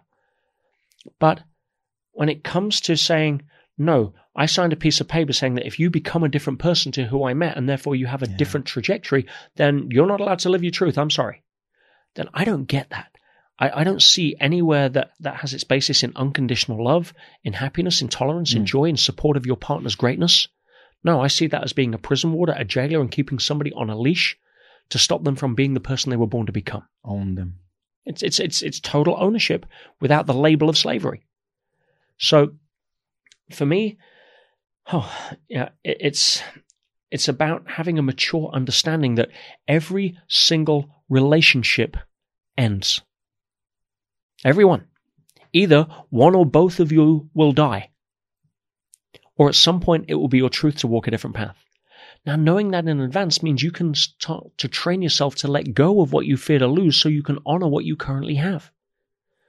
But if you're walking around on eggshells because you don't want to upset your partner, or if you think, oh, I can't stay because of the kids, that's what I hear a lot. I can't leave because of the kids. Can't leave because of the kids. So what you, let me rephrase that because what I hear is I'm trapped in a loveless, unfulfilling relationship. But what I'm going to do is I'm going to set the example for my children so that when, if they get into a loveless relationship, I'm going to show that what they need to do is stay trapped and not have the courage to leave and go for fulfillment of what they deserve. Do you really want to give that message to your kids? Oh, but they'll feel instability if I leave now. Well, You'd much rather that what would you counsel them if they were coming to you when they were in an unhappy relationship? Honey, we'll find a way. I want you to be happy. And if you can't be happy there, let's find a way to get you happy. That's what you'd say. Not like, oh no, you're something. Yeah, spend another 10 years in abject misery and crying yourself to sleep at night because, you know, until the kids are ready to leave school. No, you're not going to say that if you're a parent about your kid that you love. You're going to encourage them and give them, inspire them, give them the courage to walk their truth and give them that level of uh, honoring to honor themselves. Some people have been planning their escape for years and still haven't acted upon it and using the excuse for lack of courage by making it be about somebody else in an altruistic mm. excuse that's just an excuse. Yeah, thank you for saying that because uh, I think that the book that turned the world, my world upside down, thinking that um, I'm into relationship that I want to be happy in, and I, am entirely I need to be focused on me becoming happy so I can find another person that's happy with who they are. Was um it's uh, I think it was Bucay's three the three questions Jorge mm-hmm. Three questions, and the first one is who am I, and just found it there like probably ten years ago, but I've always been um pointed by my friends, even my closest friends, saying, "Hey, Georgi is in another relationship." So he's like, whenever he something does not fit his way of things, he just takes his hat and leaves. But in my mind, because I'm a a kid of such a marriage that lasted because of the kids for a long time, unhappy mm. marriage, and I said, I don't want this to happen to my kids ever. Yeah. So um, yeah, it's always context. It's always the context, and people are judging without knowing the context. Um, next thing, uh, I, I, really want to point out something um, in the podcast. I always ask about books. You, we've already we've already um, recommended Viktor Frankl's Man's Search for Meaning. Would you be able to point out, of course, apart from Inside Track and uh, any books that you think that have will have a positive impact on people's lives. Hundred percent. And again, the, the books you know, call people when they're ready. Yes. And for some people, if they read the inside track, it, it may not resonate. For some people, it'll be the perfect time in their life to basically have their lives changed by the insights that mm-hmm. are inside it. Uh, I, I, I, don't have any uh, attachment or addiction to my baby being the best looking baby just because somebody's not in a position where they're ready for that level of baby. But the book that had the most profound impact on me in recent times was definitely Power versus Force. And I read that book the first time many years ago, couldn't get on with it, dismissed it, and repicked it up about three years later. And it blew my mind. It was just incredible. It just made sense. And that gave me an understanding of the fact that everybody comes at life through different looking glasses and a different model of the world. And it's not about biological maturity. We don't get to vote on whether we're biologically mature. We're going to age no matter what. But emotional maturity, spiritual maturity, that's a choice. And most people are quite happy to stay emotional teenagers for most of their life because they don't have the courage to move forward, to embrace the uncertainty, to let go of the need for significance, to risk putting their hand up in class again and, and being ridiculed, to, which is the only way past that level of insecurity and inadequacy. if you hide behind the fact I'm never going to raise my hand again because my teacher said the answer was stupid, then I know what'll happen. You're probably going to go and get every degree you can to put on the wall to validate yourself as not being stupid, only to still feel stupid because you need another degree to really fill that hole because you're never going to fill the hole. No, the only way you can conquer not being stupid is to risk putting your hand up again and giving another answer. The only way you can risk getting to unconditional love is be willing to have your heart broken again by stepping into the vulnerability of a relationship. The only way you can risk becoming a good entrepreneur is by rising from the ashes of your last failure and saying, I'm going to swing the bat again no matter what. And power versus force really taught me that it's not about intelligence. There are a lot of smart people that are broke. There are a lot of smart people on antidepressants. It's not about age. Yeah, there's some young success stories. There's some old success stories. There's some young abject failures for the rest of their life. There's some old people that have been yeah uh, failures for their whole life. It's not about age. It's not about intelligence. It's not about experience. It's not about background. It's not about who our parents were, what school we went to, how much money we've got. It's none of that. The primary discerning factor in a person's quality and journey of life is their level of consciousness, as delineated in the book Power versus Force, that gives a framework for trying to understand what most people think is too nebulous to understand. And again, it's just a model. Remember, models are only useful to the extent we realize they're a model. So it's not truth. Again, truth with a capital T. We don't know the damn truth. Be okay with that. Don't try to search for absolutes and then justify your ego by thinking that you're right. So, power versus force gives a framework of understanding why people do what they do. And you've heard the term, oh, you should be old enough to know better. Well, it turns out that that doesn't have any basis in reality. Well, you know, why are you always angry? Because if you're coming at a place of uh, being uh, the calibration of anger, because you're Mr. Grumpy, because when you were in school and you put your hand up and the teacher said it was a stupid question and the class laughed at you, and as a result of them laughing at you, you got so emotionally uncomfortable that you lashed out and people backed down. And then you linked the restoration of your significance to anger. And guess what? Mr. Angry's born. And 25 years later, your partner, who is long term suffering around your you know, temper, is making excuses for you. Oh, don't worry, it's just John. He's just got a violent temper. He's just, yeah, he, he's just had a bad day. No, the guy's running an emotional pattern of a six year old because he never got over the fact that yeah, he's been linking mm. anger to the restoration of significance and he's not willing to let go and start raising the significance of others rather than craving it for himself. Mm-hmm. So, power versus force will give you the ability to understand people.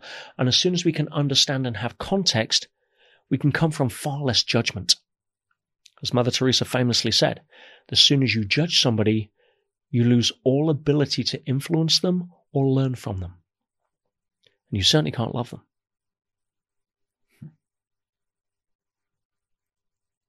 It's true for me. I can see myself in different situations where I did that. Because we've all walked the path of not knowing these things and realizing them later on explains a lot of decisions in our lives.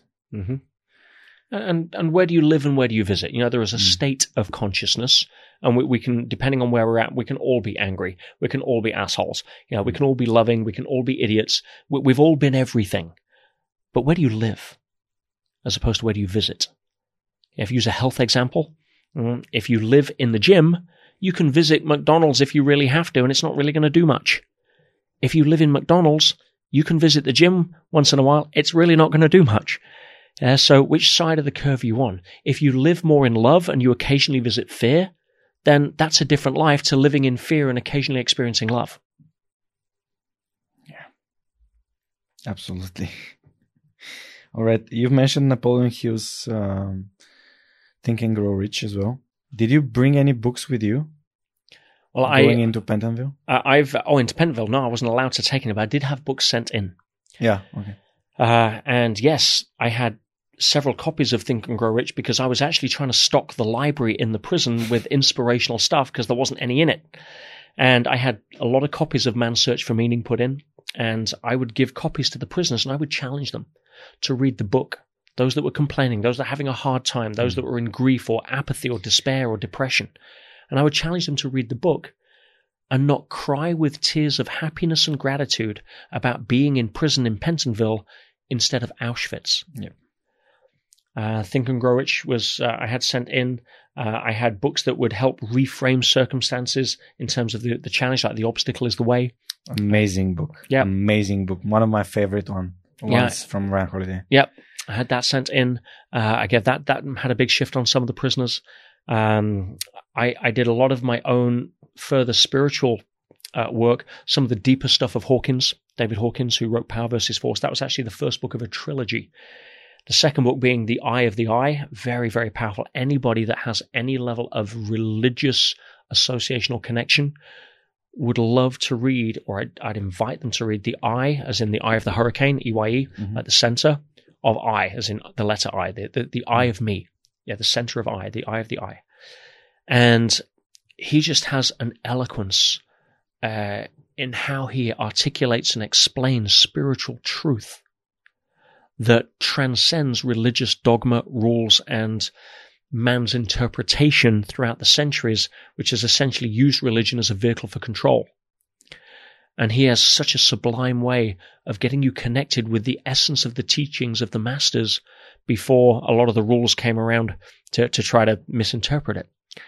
Uh, his third book in the trilogy is, is just called I, uh, Reality and Subjectivity, but that is not for the spiritually timid or faint hearted. That is a, a, a very deep exposition on how to journey into the, the real depths of hardcore spirituality and understanding. And again, the, the, the path is narrow. Waste no time, as he says. But th- those were my books that I'd focused on. Um, Reality Transurfing is a, is a phenomenal book uh, that uh, I teach a lot of my, my high level students, a lot of the techniques from there and drill down. I've, I've been studying reality transurfing by Vadim Zeland for probably 10 years now. Uh, my Big Toe from Tom Campbell is an incredible book if you have the the wherewithal to read it. Tom Campbell has probably had a bigger impact on my understanding of reality and the nature of reality than anybody else. And Tom is a NASA nuclear physicist and one of the world's leading researchers for 40 years in consciousness. So, a very pragmatic left brain approach to the right brain inquiry.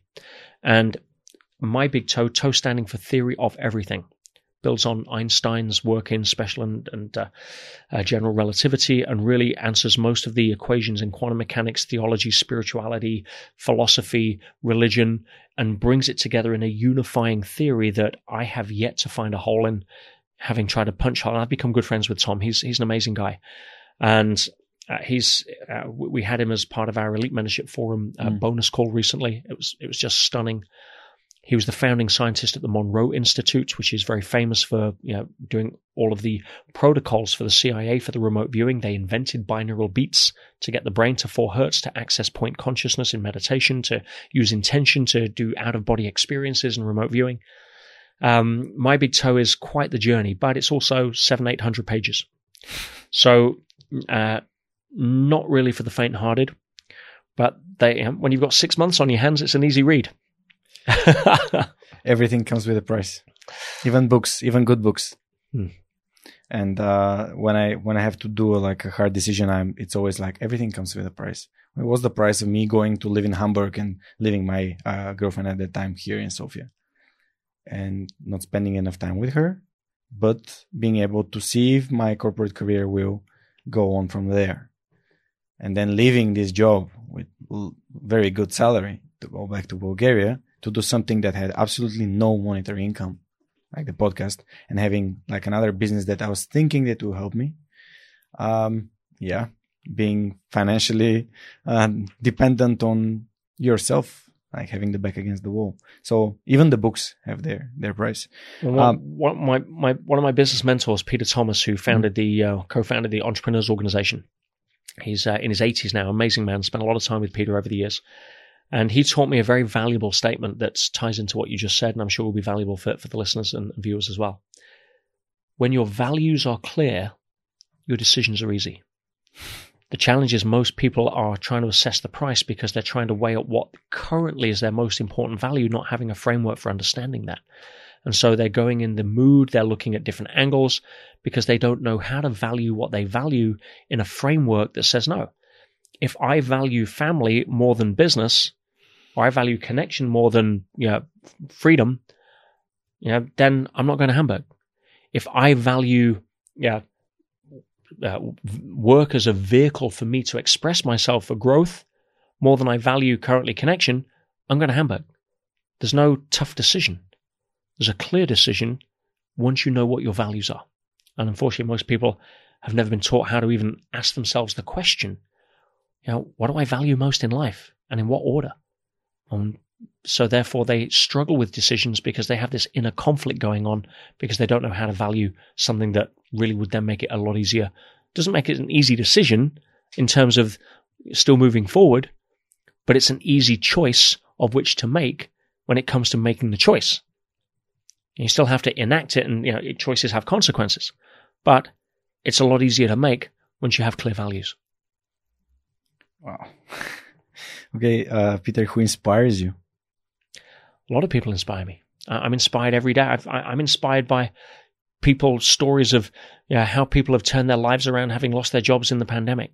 I look for inspiration in others. If you see yourself, and I know you mentioned at the beginning, you see me as a motivational speaker, and uh, I know that's said with a, a, lot of respect. I see myself as uh, one of the furthest, furthest things from a motivational speaker. I tend to demotivate people sometimes because I'm willing to be unpopular for what I believe will serve them. And I, am looking for to, to try to be inspirational. Inspirational lights the fire from within so that you can run off and you know, follow your truth by being pulled forward towards it. Motivation is trying to kick your ass off the, out of the chair so that you go and yeah, go to the next part of the four yards down the corridor before you need kicking in the butt again. Right. So, yeah, a lot of the time we need not the happy clappy motivational aspect of, you know, the platitudes and the quotes that do the rounds. We need something deeper. We need to be able to have that spark inside of us touched and that spark inside me gets touched by seeing yeah, the, the, the heroes in everyday people. It's easy to say, oh, I'm inspired by Nelson Mandela, and I am. He's one of my heroes. I've been very fortunate to work with Mandela's family yeah, over the years. I've did a lot of scholarships to my business school through the Nelson Mandela uh, Legacy Foundation. I spent you know, the first Mandela Day at his home with his family. It's I, am very inspired. He you know, is somebody that you could admire for, for centuries. But the real heroes, the real people, uh, the, the, the people who uh, broke their ankle yeah, three months into being selected for the Olympics and still pulled it out of the bag. The people that lost their job and still went home and put the comfort of their partner who was having a tough day before their own sob story. Yeah, the, the everyday heroes are the people that inspire me the most because mm. that's us. That's us out of the chair, out of the limelight. Again, as I said at the beginning, I'm just a guy. I've been very fortunate to have had access to some of the insights and some of the journeys in life that some people haven't yet had the fortune to be able to have. Just as everybody can teach me something in, in a context that they're an expert in. They don't need the stories, the best selling books. They, they don't need any of that. They need them, their hmm. story. Mm. And you go to a hospice and you sit with people who are coming to terms with their mortality at the end of their life and you listen to their stories, you will be way more inspired than going to the best selling, yeah, Amazon top 10 in, yeah, personal psychology. I can promise you that. How did you, when did you decide, um, to change the perspective in this way? Because uh, as you were saying in, uh, in the inside track and I've read a bit more, like preparing for the interview, you said that you, um, while you were selling the toys, you decided to go into like personal development and your dream was to become a motivational speaker. When did you find this like keystone that changes the perspective? I I think that the emotional maturity for me, I'm very, very, very, very fortunate. Uh, was in my late twenties when I, I became a, a, trainer for Tony Robbins. Mm. Uh, actually, age thirty, uh, when I was I became a trainer for Tony. But through his leadership program for three years, from twenty seven, and that was a, a process of helping me mature by taking my top driving need at the time, which was significance, trying to prove to the world I was good enough, trying to validate by how many Ferraris I could buy or what, you know, uh, what class of plane I was flying in and all that kind of stuff that nobody really cared. You know, because everybody is the star of their own movie trying to do the same thing. And when I, I shifted my inner driver from trying to raise my own significance to raising the significance of others, from being driven by trying to prove myself to being driven by growth and contribution. My entire world flipped. Yep, stress dropped through the floor. So I'm no longer looking around or running around in life with a begging bowl saying, please give me some scraps of uh, approval, acceptance, validation, recognition. Right? It's never going to happen. None of that will ever be enough. If you're seeking external validation, you will never find enough. It's like crack. You're always going to want more. You're always going to want the next hit. It's always not going to last long enough. If you're internally validated where you're independent of the good opinion of other people, where you don't need somebody else to come and pat you on the back. I don't need a standing ovation, which is why I usually get one. Because when I get on stage, I focus on how do I serve? How do I add value? Yeah, how can I touch this audience in a way that tells them what I believe they need to hear for their benefit, not for their entertainment? And yeah, a, a, a great way to demonstrate that is uh, a lesson I learned from uh, a beautiful soul, uh, Doug, who ran a, a, company called Story Theatre. And I was, I was in 2004. I was at the International Convention for Professional hmm. Speakers mm. in Singapore, and I heard him say this what he called the uh, the the the, the role of fifty. And he says when he goes out on stage, he realizes that what he's saying isn't new. Or I may have shared some insights here. They're not new. They may have been expressed in a way that's unique to me that may have allowed people to hear them from a different angle. But I don't take credit for anything I've said today. You know, I'm just standing on the shoulders of the giants. I'm just interpreting through my way to be able to express through my uniqueness as everybody else can. You know, there's all the same musical notes on the scale. You just get to rearrange them in a way that's unique to you when you play your own music. But you know, you're not inventing music. You're just expressing it in a way that's unique to you through your self and self of individuation. But when I go out and I speak, as Doug said, he's everybody may hear the same thing, but they may have to hear it 50 times before it finally changes their life or finally means something. And every time I go out, I realize that my role isn't to change anybody's life. My role is to move everybody up one.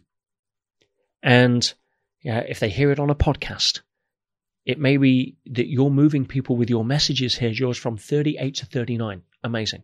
It may be that you're moving them from 13 to 14.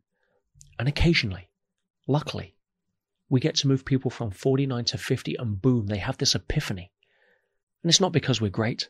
It's not because we changed their life or any ego issue around that. It's because we were grateful enough to stand on 49 people who went before us that said the same thing to get them to that point where it finally resonates in a way that changes their life. So that's what shifted when I went from trying to get a standing ovation, trying to be good enough, looking for the feedback forms in the audience and yeah, hoping they're all tens and then getting upset about the twos and all of that stuff. It's not caring about. I don't care what people, people are only going to come at me from the place that they're at. I could tell a joke from stage and half the audience fall out of their seat laughing and half the audience walk out of their seat in disgust. That's not down to the joke. That's down to where the people are at in their own life. I'm not responsible for that. I'm responsible for sharing what I believe to be my truth. And some people are going to think it's I'm full of shit. And some people are going to be inspired and change their life. That's a, a measure of their learning and their own truth. That's not a measure of my teaching or my story. Therefore, I can be independent of the good opinion of others, which gives me permission to be authentic. And the more authentic I am, the more people I happen to inspire. As you said, people have BS radar. Mm-hmm. They do. And I, I can feel it through the podcast as well because having genuine conversations is what brings most the value hmm. because it's not like me having questions sent to you or to anyone uh, that was a guest on the podcast before or will be after your uh, your visit and um, having this ping pong game of question answer question answer question answer all right peter um, there's a, a, person that you know uh, from your events here in, in bulgaria vesi She is the creator of this magnificent game called Kiss the Frog Now. It's for team buildings. And uh, this part with the blue cards is personal questions. Personal questions for people to understand better one another. I'm going to uh, take the cards out and ask you, please, to choose one card without knowing which one exactly, without the first one. Yeah, it's uh, it's, a list with randoms. Oh, yeah. Please read the question. Yeah, please read the questions out loud. Two oh. questions, three questions. There you go. So I take one. Yeah. Yep. Read it, please. Okay. Ooh, what would you do if you had an unlimited budget for one week? All right. You want me to answer that? Yes, please. Well, again, money is a magnifier of who you are. It widens your decision space. And so, for me, there is a, a huge amount of projects that I would like to help with, uh, especially on the island that I live. And specifically, the I'm a big fan of dogs, and there's a few dog homes. If I had an unlimited budget, one of the first things I would do is I would go and set up the charities of the dog homes in a way that would offer a um, a beneficial grant that would transform the lives and the and the experience of the dogs. That's one of the first things that springs to mind. It's something that I really want to do. Um, I certainly wouldn't be going to Vegas and yeah, blowing it on hookers and coke. Uh, that's that's that's not going to happen. But uh, unlimited budget for a week. Again, I'd be asking myself better questions. How much good could I do with that? Mm. Because if you turn around and say, "What can I get with that?" A week later, that's going to be temporary. That's going to be, you know, I, have had the Ferraris and the McLarens and yeah, the Lamborghini and all that kind of stuff. It's stuff. What matters at the end of life is, you know, what did you do with the gift you got? What legacy are you going to leave? Are you going to be able to leave a thumbprint on humanity in a way that adds value? Well, what an opportunity to be able to do that with something like an unlimited budget for a week. So get excited about, wow, how many smiles could I go put on somebody's face? You know, what, what options would that open up that I don't normally have that would allow me to go create wow magic moments for people? And, and that's where the, the line of inquiry would take me. So that's where I'd be spending my energy if I had an unlimited budget for one week, probably starting with the dogs because I love dogs. Yeah, yeah. Awesome. Thank you very much for answering this question. Okay. Uh, thank you for Vesi for creating this game entirely in Bulgaria with Bulgarian uh, drawers and everything was uh, created here which is it's amazing for this opportunity uh, for people in Bulgaria to create businesses they can work and impact other other countries, other companies. Right. Um, and probably something that I've missed to to write down that I want to ask you about is something that you picked out of the questions. It's related to money. Uh, the metaphor that you gave in the one of the materials that I had prior to our interview uh, was amazing. I've never heard a better metaphor about how to make money. Uh, and uh, it was relating to the chopping wood and putting it in the in the mm. heater and you cannot get heat from the heater without going to the forest chopping wood or to the backyard chopping wood and filling the, the heater in lighting it up and waiting for it to start giving you back the heat so would you please share some thoughts on people that really want to have um, money as in regards to making like their dreams possible like why they want money is another question, but uh, what do you think is the the biggest mistake that people do in regards to money? And um, can you please uh, elaborate? A bit? I'm sure there's a lot of people want to hear the answer to that. Well, one of the biggest issues around people not having what they think is enough money is not down to opportunity. Let's just put that on the table or circumstance, because you know, we live in a time in human history right now where there is more opportunity and, and lower barriers to entry than ever before. And you see people that have nothing that create from nothing. You see people who have everything stacked against them go out and create tremendous wealth. And you see people who have all of the stuff in their favor and never really produce anything. So it's not circumstance. So let's take that off the table because most people like say, well, I would have money, but, but if you have my boss, I live in Bulgaria, our, our government sucks, our economy, mm. it's, it's, if you're telling yourself that, then there's no way out. You're putting the blame on other people that are outside of your control. So therefore you've got nowhere to turn. So one thing we have to understand to begin with is looking at what money is. And most people don't have enough money because they don't understand what it is. They commoditize it into a thing. Now, as a parallel here, people do the same with time, and I'll explain that briefly because it shows you a very good comparison. What's the most common belief most people have about time? You don't have it? I don't have enough. Right? I don't have enough time. I'm busy, busy, busy. Yeah, most people are busy being busy being broke. Right? Because there's a, a huge difference between how we use our time. But time, even more than money, more than health, more than circumstances, background, the country you're in, time is the only area where every single human is treated equally. We all have 24 hours in a day. So when you say I don't have enough time, as soon as we meant that, or I need to manage my time, we commoditize it into a thing. As if you could walk into the supermarket and buy two hours.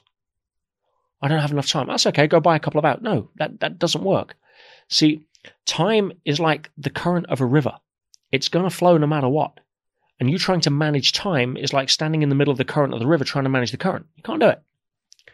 So people can't manage time. What you want to do is A, manage your focus, not your time. But your beliefs around time can make a huge difference. See, I believe time serves me. That's a very different belief to I don't have enough.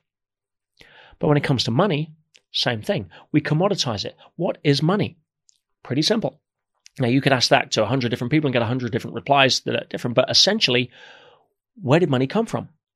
It was originated as a way to solve the bartering issue. If I got goats, you got chickens, and guess what? I want chickens, you want goats. Baby, we're in business. But if I want chickens and you don't want goats, we've got a problem. So money is essentially an arbitrary medium of exchange that is used to measure perceived value. Keyword being perceived. How much is a house worth? Well, what somebody's prepared to pay. So, if you understand that money, therefore, is used as a measurement, it is a byproduct or a consequence of adding value. Yeah, you don't want uh, um, uh, the goats, but I want the chickens. So you add the chickens to me.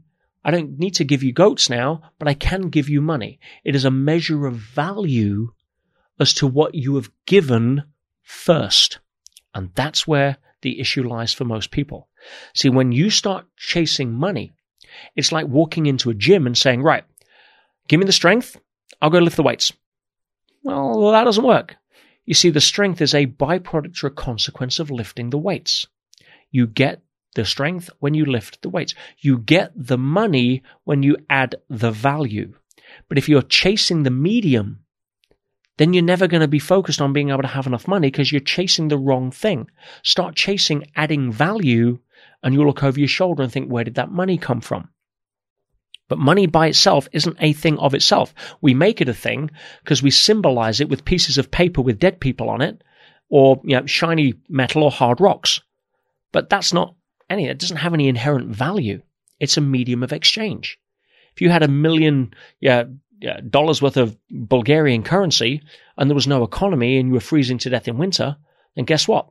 You'd quite happily set fire to it because that's where the value would be.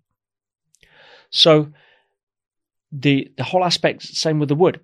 If you're sitting there saying, I don't have enough money, what you're actually saying to yourself, but most people won't acknowledge that is, I haven't found a way to add enough value.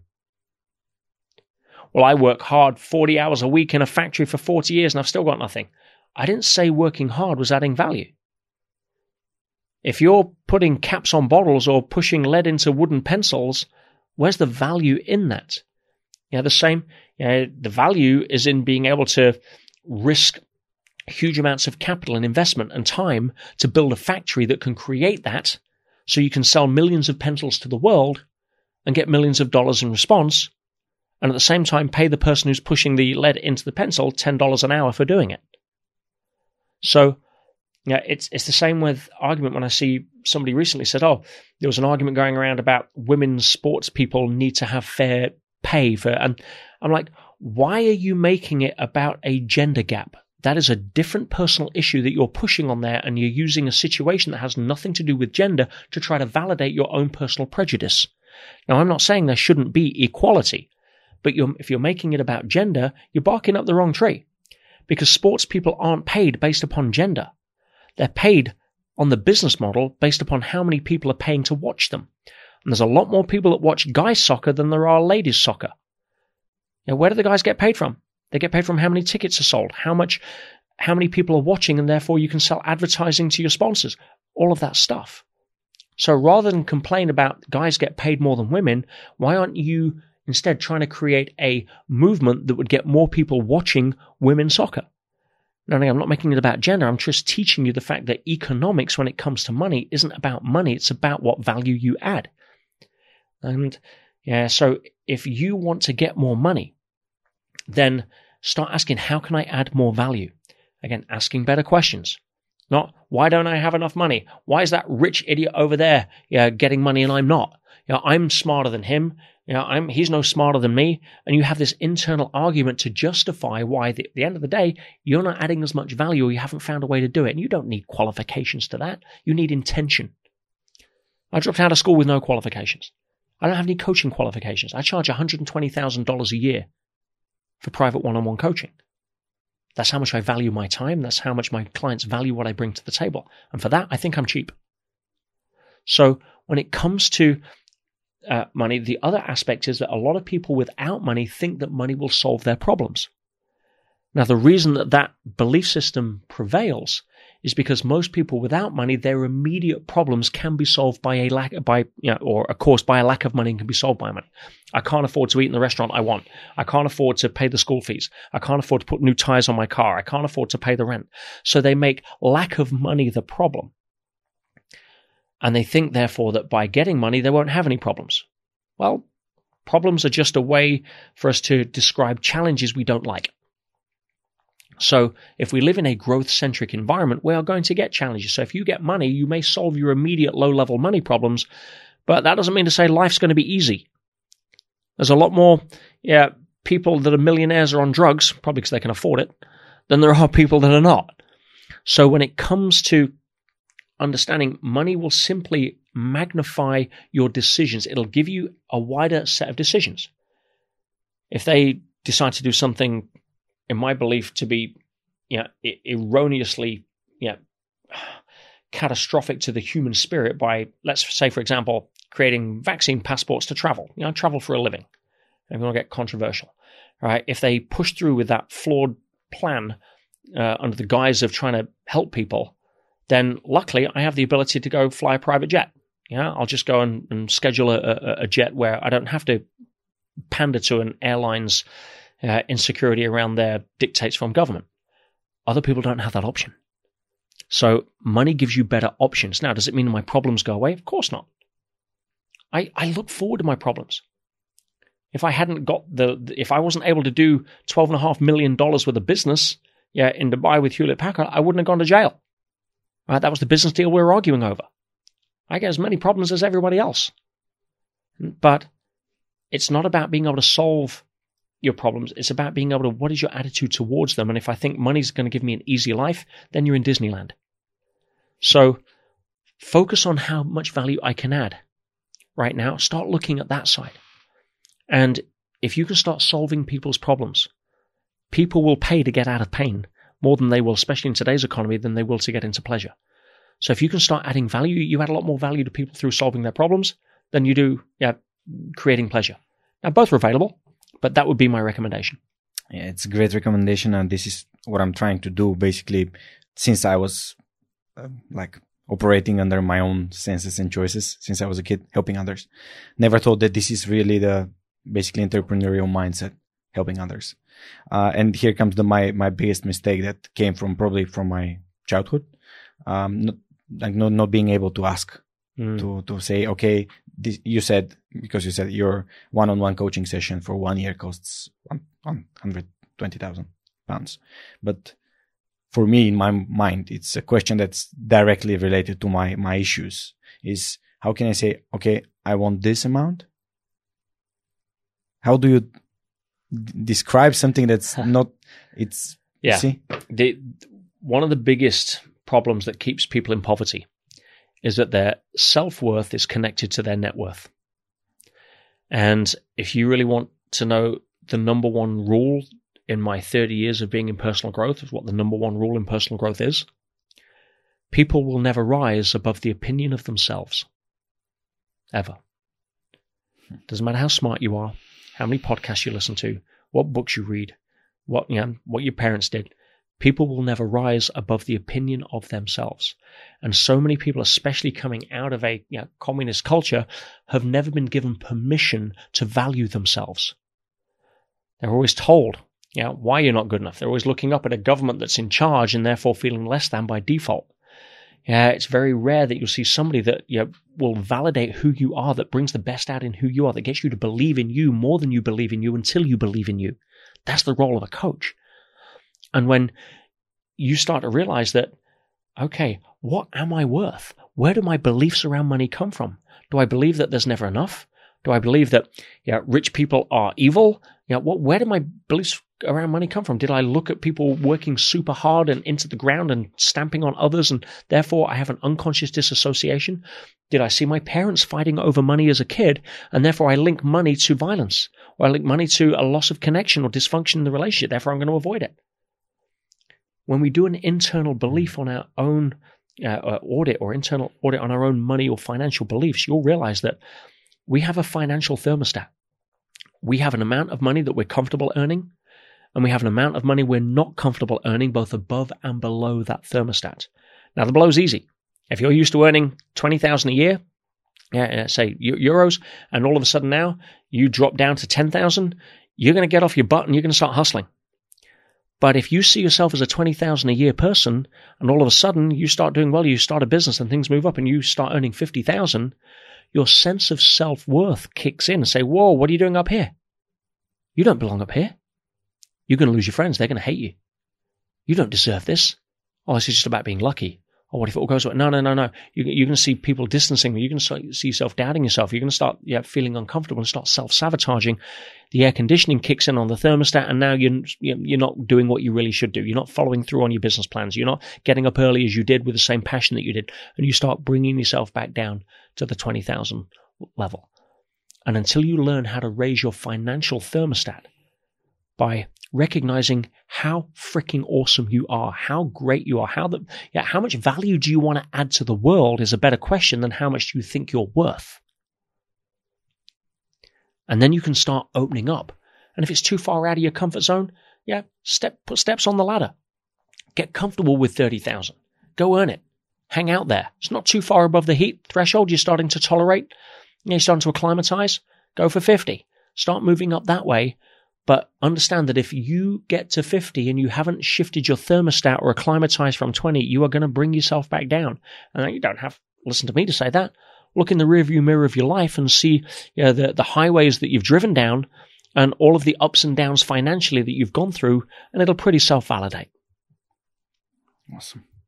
Uh, as a finale to our amazing conversation, I want to go quickly through possible quickly. Uh, it's uh, totally up to you. I'll try my best. And stars. Oh wow! It's a very nice metaphor of life, mm-hmm. of owning your problems, of not being reactive, and saying, "Okay, I didn't deserve that. I, uh, it's someone else to blame, whatever." What? How did this story came in in your mind? To how did you? Like, what, what was the inspiration that basically hit you, and you're like, "Okay, I'm writing this." Well, when I went inside, I knew that I was there on a secret mission. Mm. I knew the universe had guided me into prison. That's why I was never in, in danger. I never felt threatened. I was never fearful of any of the violence because uh, I knew, yeah, the universe, God, life was taking care of me. And I couldn't see being sent in there and being put in danger and not being looked after because I was there to serve. So for me, I knew that the best way to help the prisoners was to leverage my time. I was, I'd already got pretty busy one on one. And when I was being let out in the wing, at some point I had like a whole group of prisoners around me that would come to seek my counsel, my coaching and, and help. And I thought, I need to help more people. I need to leverage my time. The other thing was, going back to what you said earlier, you cannot tell somebody what to do. So I needed to do it third party, like you mentioned, through the stories. Because if again, you turn around to remind the viewers and say, hey, I know what you should do is this. Your party is going to say, well, I'm okay, I may be interested, but the bigger party is thinking, fuck you, right? It's like, no, I'm, you, don't know me. You don't know my story. You know, how dare you tell me you know, what you think and judge me for what you think I should do? So we start bringing all that narrative to protect ourselves from the awareness that we may not be good enough. But if you're sitting next to a couple of people and they're having that conversation and you're listening in, your defenses are down because it's not about you. So I wrote this story as a third party about this guy that comes into prison. It's his first time. He wasn't expecting it. He's deer in the headlights. He's scared. He's nervous. He's angry one minute. He's confused and upset the next. And as he's being processed in the waiting room, he sits next to this wise old prisoner. Been around the block. Yeah, been there. Yeah, they're kind of the sovereign figure. And they have this conversation. And I called the story Mud or Stars, taken after the old adage that two men sat behind prison bars, one saw mud, the other saw stars. And this conversation that this new, young, you know, naive prisoner has changes his entire life, his perspective, and his ability to deal with the situation that he's faced. And ultimately, there's a lot of lessons in there. And that way I could kind of get in some of my you know, coaching to the prisoners without them thinking they were being coached. And it created a movement. I I found myself in a place in, in Pentonville, which which never happens. I was in class and we were left unsupervised because a supply teacher hadn't turned up and the teacher had to lock us in the classroom. Now I'd written this out by hand, But I was in the class and there was a printer and a computer, and I'm like, let's do it. And I literally just, while everybody else is looking for staplers to steal and, you know, and, and other stuff, rummaging through drawers to try to grab stuff, I'm, I'm at the computer. I'm locked on. Now I can speed type fairly well. I knock out this story. I hit 50 copies print and I smuggled them under my jumper. And when the teacher came back and we left, I went distributing over the next two days when I'm walking to class or in the, in the wing. I was sliding them under doors, you know, cell doors at random. I was pinning them up on the notice board. I was leaving them on tables as I was walking through the wing. And after a few days, you could start hearing people shout mud or stars to each other to try to cheer themselves up, to cope with the nightmare that most of them had thought themselves into. And there was so much in there. I mean, ultimately, the message behind it is that our circumstances never define us. They simply give us the opportunity to define ourselves. That freedom is not something that can be taken away. Liberty can be taken away, but freedom is a state of mind. I was freer in my little cell than most of the prison officers that were free to leave and come back each day, but were returning to a dysfunctional relationship they hadn't got the courage or the tools to fix, or who hated their job but didn't have the courage to leave because they needed the salary. I was way freer than all of those guys, trapped in my little, you know, tiny cell. You know, smaller than this room. And that was a, a huge awakening for so many people. It also got them to understand the power of acceptance. See, acceptance shouldn't be confused, uh, confused with resignation. Resignation is where you feel powerless and therefore you feel apathetic because you feel trapped. You feel frustrated because you can't do anything. That's Ex- what media, that's what media does. Yeah, 100%. Acceptance means, okay, I've come to terms with the situation. Now what do I do about it? That's when you ask better questions. But you can't ask better questions if you're still stuck resisting what happens. You have a parent die, yeah, both my parents are now gone. You have a parent die? A lot of people are like, why me? Why now? Can you change that? Of course not. Nothing's going to bring them back. Why did they abandon me if they're coming from a victim mentality? Yes. But instead, if you say, okay, my, my father has passed away, it may have been sudden, but did he have his wish? Well, what was his wish? Well, I think it's every parent's wish that their children outlive them. Of course, we never get to choose when, and it's always too soon. But is that not the effect of life? I said every relationship ends. Either one or both partners will die, or you will walk a different path. And I don't care if that's a relationship with your parents, your partner, your soulmate, your kids, your car, your business, your, or your body. At some point, by the very nature of being physical, your destination is non-physical. That's part of the rule set. That's why if you identify more with the non-physical part of you, you don't fear death as the end. Death isn't the opposite of life at that awareness, it's the opposite of birth. You get rid of this old body and you go pick up a new one somewhere. Go star in your next movie when you finish your final scene in this one. Now, is that truth? Nobody knows. But it's far better to have an empowering belief system around something that's inevitable than sit there worrying about it. Mm. And so for me, Mud or Stars was a way to try to open up the hearts and minds of the prisoners. And it's funny, I just had an email a couple of days ago. They're printing 30,000 copies of Mud or Stars currently in Nevada for the prisoners in Nevada and North Texas. For people out there, it's, it's creating such an impact. And this is now in prison. It's been translated into so many different languages. It's just a short story. But I wrote that with an intention to how do I help people who feel like there's no help? How do I shift their mindset? Because you're not going to change people's behavior by changing their skill set. If you're running around trying to learn new skills so you can change your life, I've got news for you. You won't. You'll simply have more skills with which to live the same life. That's why if you're learning more money making opportunities and starting different business ideas, but you haven't raised your financial thermostat, you're just going to find different ways of earning the same amount of money. You'll have variety, but you won't have growth. Outer world follows inner world. So Mud or Stars was kind of my gift to the prisons. It's what I won the, the award for.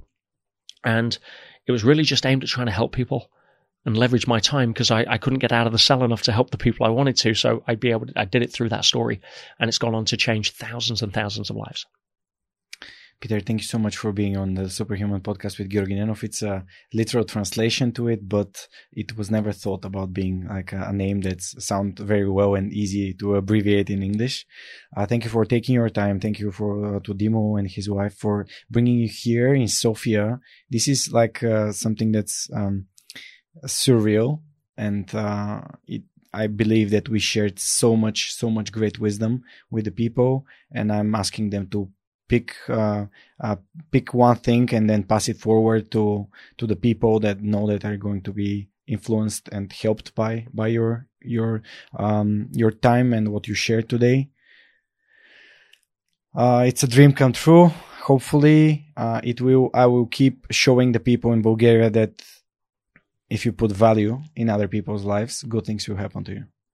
Hundred percent, and oh, I have to say a huge and a massive thank you, not just for the for the privilege of being on this incredible podcast, but for what you're doing, the story that you have, and where you came from, and how to be able to build this is testimony to everything we've spoken about today, about being able to put yourself in a place of service and contribution, and the thousands and thousands of lives that you're changing, and the medium that you've created to go and help spread the word of people becoming superhuman is something I'm in awe of. So, thank you for giving me the privilege to hopefully leave a little thumbprint on some of the listeners in a way that adds value.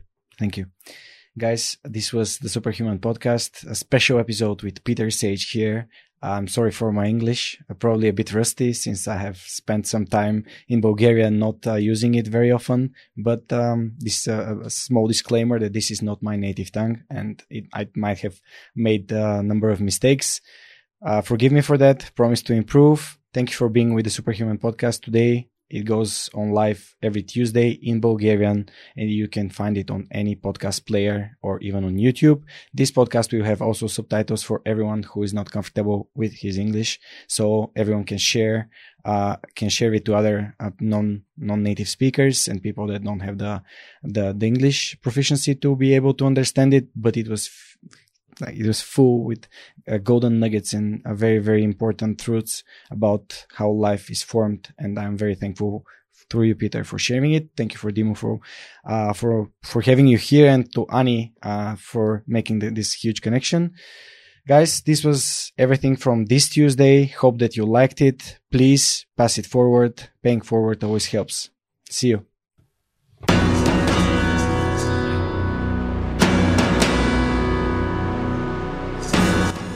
Свръхчовекът достига до вас благодарение на подкрепата и усилената работа на хората от екипа.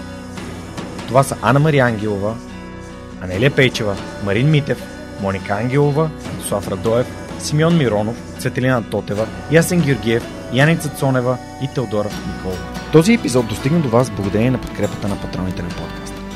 Адриан Голяшки, Александър Александров, Александър Гейне, Александър Гиновски, Александър Киречев, Александър Куман, Александър Силгиджан, Ангел Георгиев, Андрей Грозданов, Анелия Стоянова, Ани Сарамбелиева, Анна Андонова, Анна Радева, Асен Величков, Асен Цветков, Атанас Атанасов, Атанас Деневски, Бисер Вълов, Богдан Дринков, Богомила Трайкова, Борис Тилов, Борислав Борисов, Борислав Дончев, Борислав Сандев, Боряна Георгиева, Валентина Алексиева, Василия Свилев, Вилиенчев, Величка Георгиева, Вентислав Спасов, Весето Купено, Виктор Калчев, Велизар Ганчев, Галин Стефанов, Георги Генов, Георги Димитров, Георги Орданов, Георги Капазин, Георги Малчев, Георги Москов, Гилджан Джебирова, Даниил Петков, Даниел Гочев, Даниел Гошев,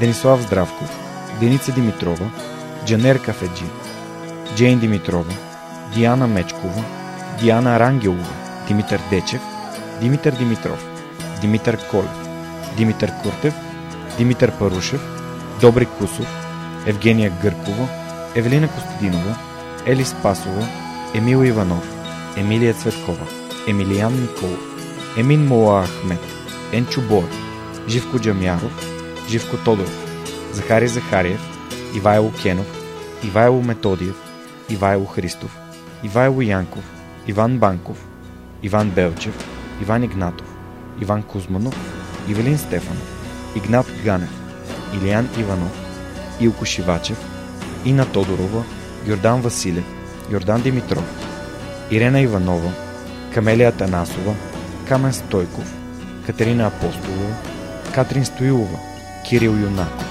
Константин Данков, Константин Пеловски, Константин Спасов, Коста Танасов, Красимира Банкова, Кристиян Вълов, Кристиян Иберик, Кристиян Михайлов, Лиляна Батолова, Лиляна Берон, Лъчезар Димитров, Люба Венкова, Люба Ганчева, Любомир Василев, Любомир Киров, Людмил Караулан, Маргарита Троанска, Марин Митев, Мария Дилова, Мария Митева, Мария Тодорова, Марияна Лозанова, Мартин Ангелов, Мартин Бенков, Мартин Петков, Мартина Георгиева, Майя Йовчева, Милена Младенова, Милин Джалалиев, Мими Ридър, Мирослав Желещев, Мирослав Моравски, Мирослав Филков, Митко Василев, Михаил Касапинов, Моника Ангелова, Надежда Гешева, Надя Шумкова, Невена Пеева, Нетко Христов, Нели Димитрова, Никола Томов, Николай Василев, Николай Георгиев,